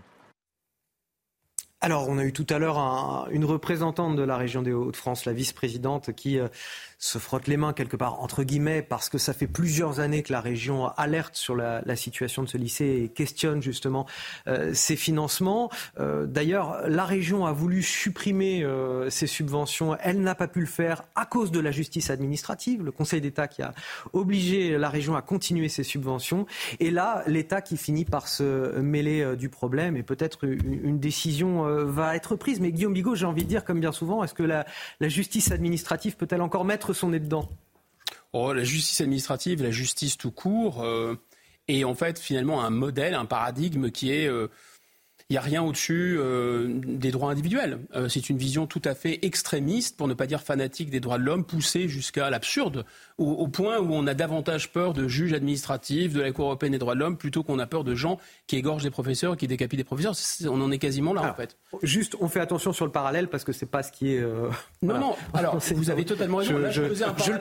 J'entends bien, mais je le précise pour sur un autre soit clair pour tout le monde. Hein, là, vous avez parfaitement raison. C'est pas en, enfin, c'est pas en illustration de ce sujet-là. Euh, je soulignais ce point. Maintenant, euh, on a entendu Gabriel Attal et je pense qu'il a parfaitement raison, vouloir sortir entre guillemets, expulser, exclure des écoles, des classes en France, euh, les élèves radicalisés. Là aussi, c'est pas exactement le même sujet puisque c'est là c'est une école euh, qui est euh, qui était sous contrat, exactement. Mais il y a quand même un lien parce qu'il y a une obligation en France qui est de scolariser les élèves, donc au moins jusqu'à 16 ans. Donc si on les sort, on va les mettre où? Ensuite, voyez le fait que l'école républicaine publique euh, soit de plus en plus exigeante et ne laisse plus rien passer, ce qui à mon avis est totalement souhaitable en matière de propagande islamiste, est-ce que ça ne va pas avoir un effet pervers qui est de remplir des établissements, alors soit sous contrat, soit ceux qui ne sont pas sous contrat, contrat voilà, mmh. et qui vont diffuser en quelque sorte. Alors je peux dire qu'on aura des madrassas ou des écoles coraniques où les gens vont, vont, réciter toutes les journées ce, genre de choses, mais on, risque d'avoir quand même une sorte d'effet pervers. Je pense qu'à la fin des fins, il ne faut pas toucher à l'état de droit, il faut simplement toucher à l'idéologie islamiste. Mmh. Euh, contrat ou pas contrat, euh, ça changera rien.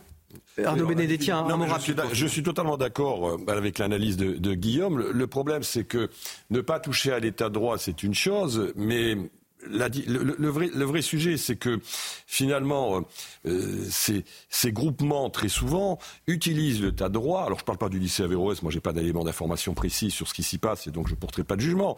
Mais euh, un certain nombre de groupements, qui sont des groupements qui remettent en question, euh, donc islamistes, qui remettent en question les fondements de la République, vont utiliser l'état de droit pour justement permettre à ce que leur prosélytisme puisse continuer à se poursuivre sans aucun aucun euh, obstacle. Donc la vraie difficulté là, et moi je suis frappé d'une chose, il y a si vous voulez un hiatus qui est en train aujourd'hui de se créer entre la majorité de l'opinion publique, qui est pour une demande de fermeté, euh, qui est pour une demande d'autorité, euh, qui est pour une demande de sécurité, une grande majeure partie quand même aujourd'hui de la classe politique, euh, quand même, il faut noter l'évolution d'une partie de la majorité présidentielle hein. sur cette question qui a quand même considérablement évolué. Le discours aujourd'hui euh, des dirigeants et des cadres macroniens n'est plus celui d'Emmanuel Macron en 2017. Et puis, en effet, euh, des décisions de justice qui vont à l'encontre de ce sentiment majoritaire et même de cette volonté politique. Ça crée un vrai problème, même pour l'acceptabilité de l'état de droit dans notre société. Allez tout de suite les sports pour finir. Retrouvez votre programme de choix avec Autosphère, premier distributeur automobile en France. Alors Marine, on ne peut pas terminer sans parler des All Blacks qui se sont qualifiés pour euh, leur cinquième finale de Coupe du Monde euh, de leur histoire en balayant l'Argentine 44-6. Oui, avec 7 euh, essais inscrits, la Nouvelle-Zélande a écrasé les Pumas lors d'une demi-finale vide privée de tout suspense malgré une bonne entame des Sud-Américains. Reste à savoir qui de l'Afrique du Sud ou de l'Angleterre les rejoindra pour la finale samedi 28 octobre. Vous avez profité de votre programme de choix avec Autosphère, premier distributeur automobile en France. On arrive donc à la fin de cette émission. On se retrouve demain matin dès 5h55 pour une nouvelle matinale week-end avec Marine Sabourin, bien évidemment. Je remercie mes invités, Guillaume Bigot, Harold Iman et Arnaud Benedetti pour euh, cette euh, émission. Vous restez avec nous sur CNews puisque l'info continue tout de suite. Elliot Deval pour l'heure des pros.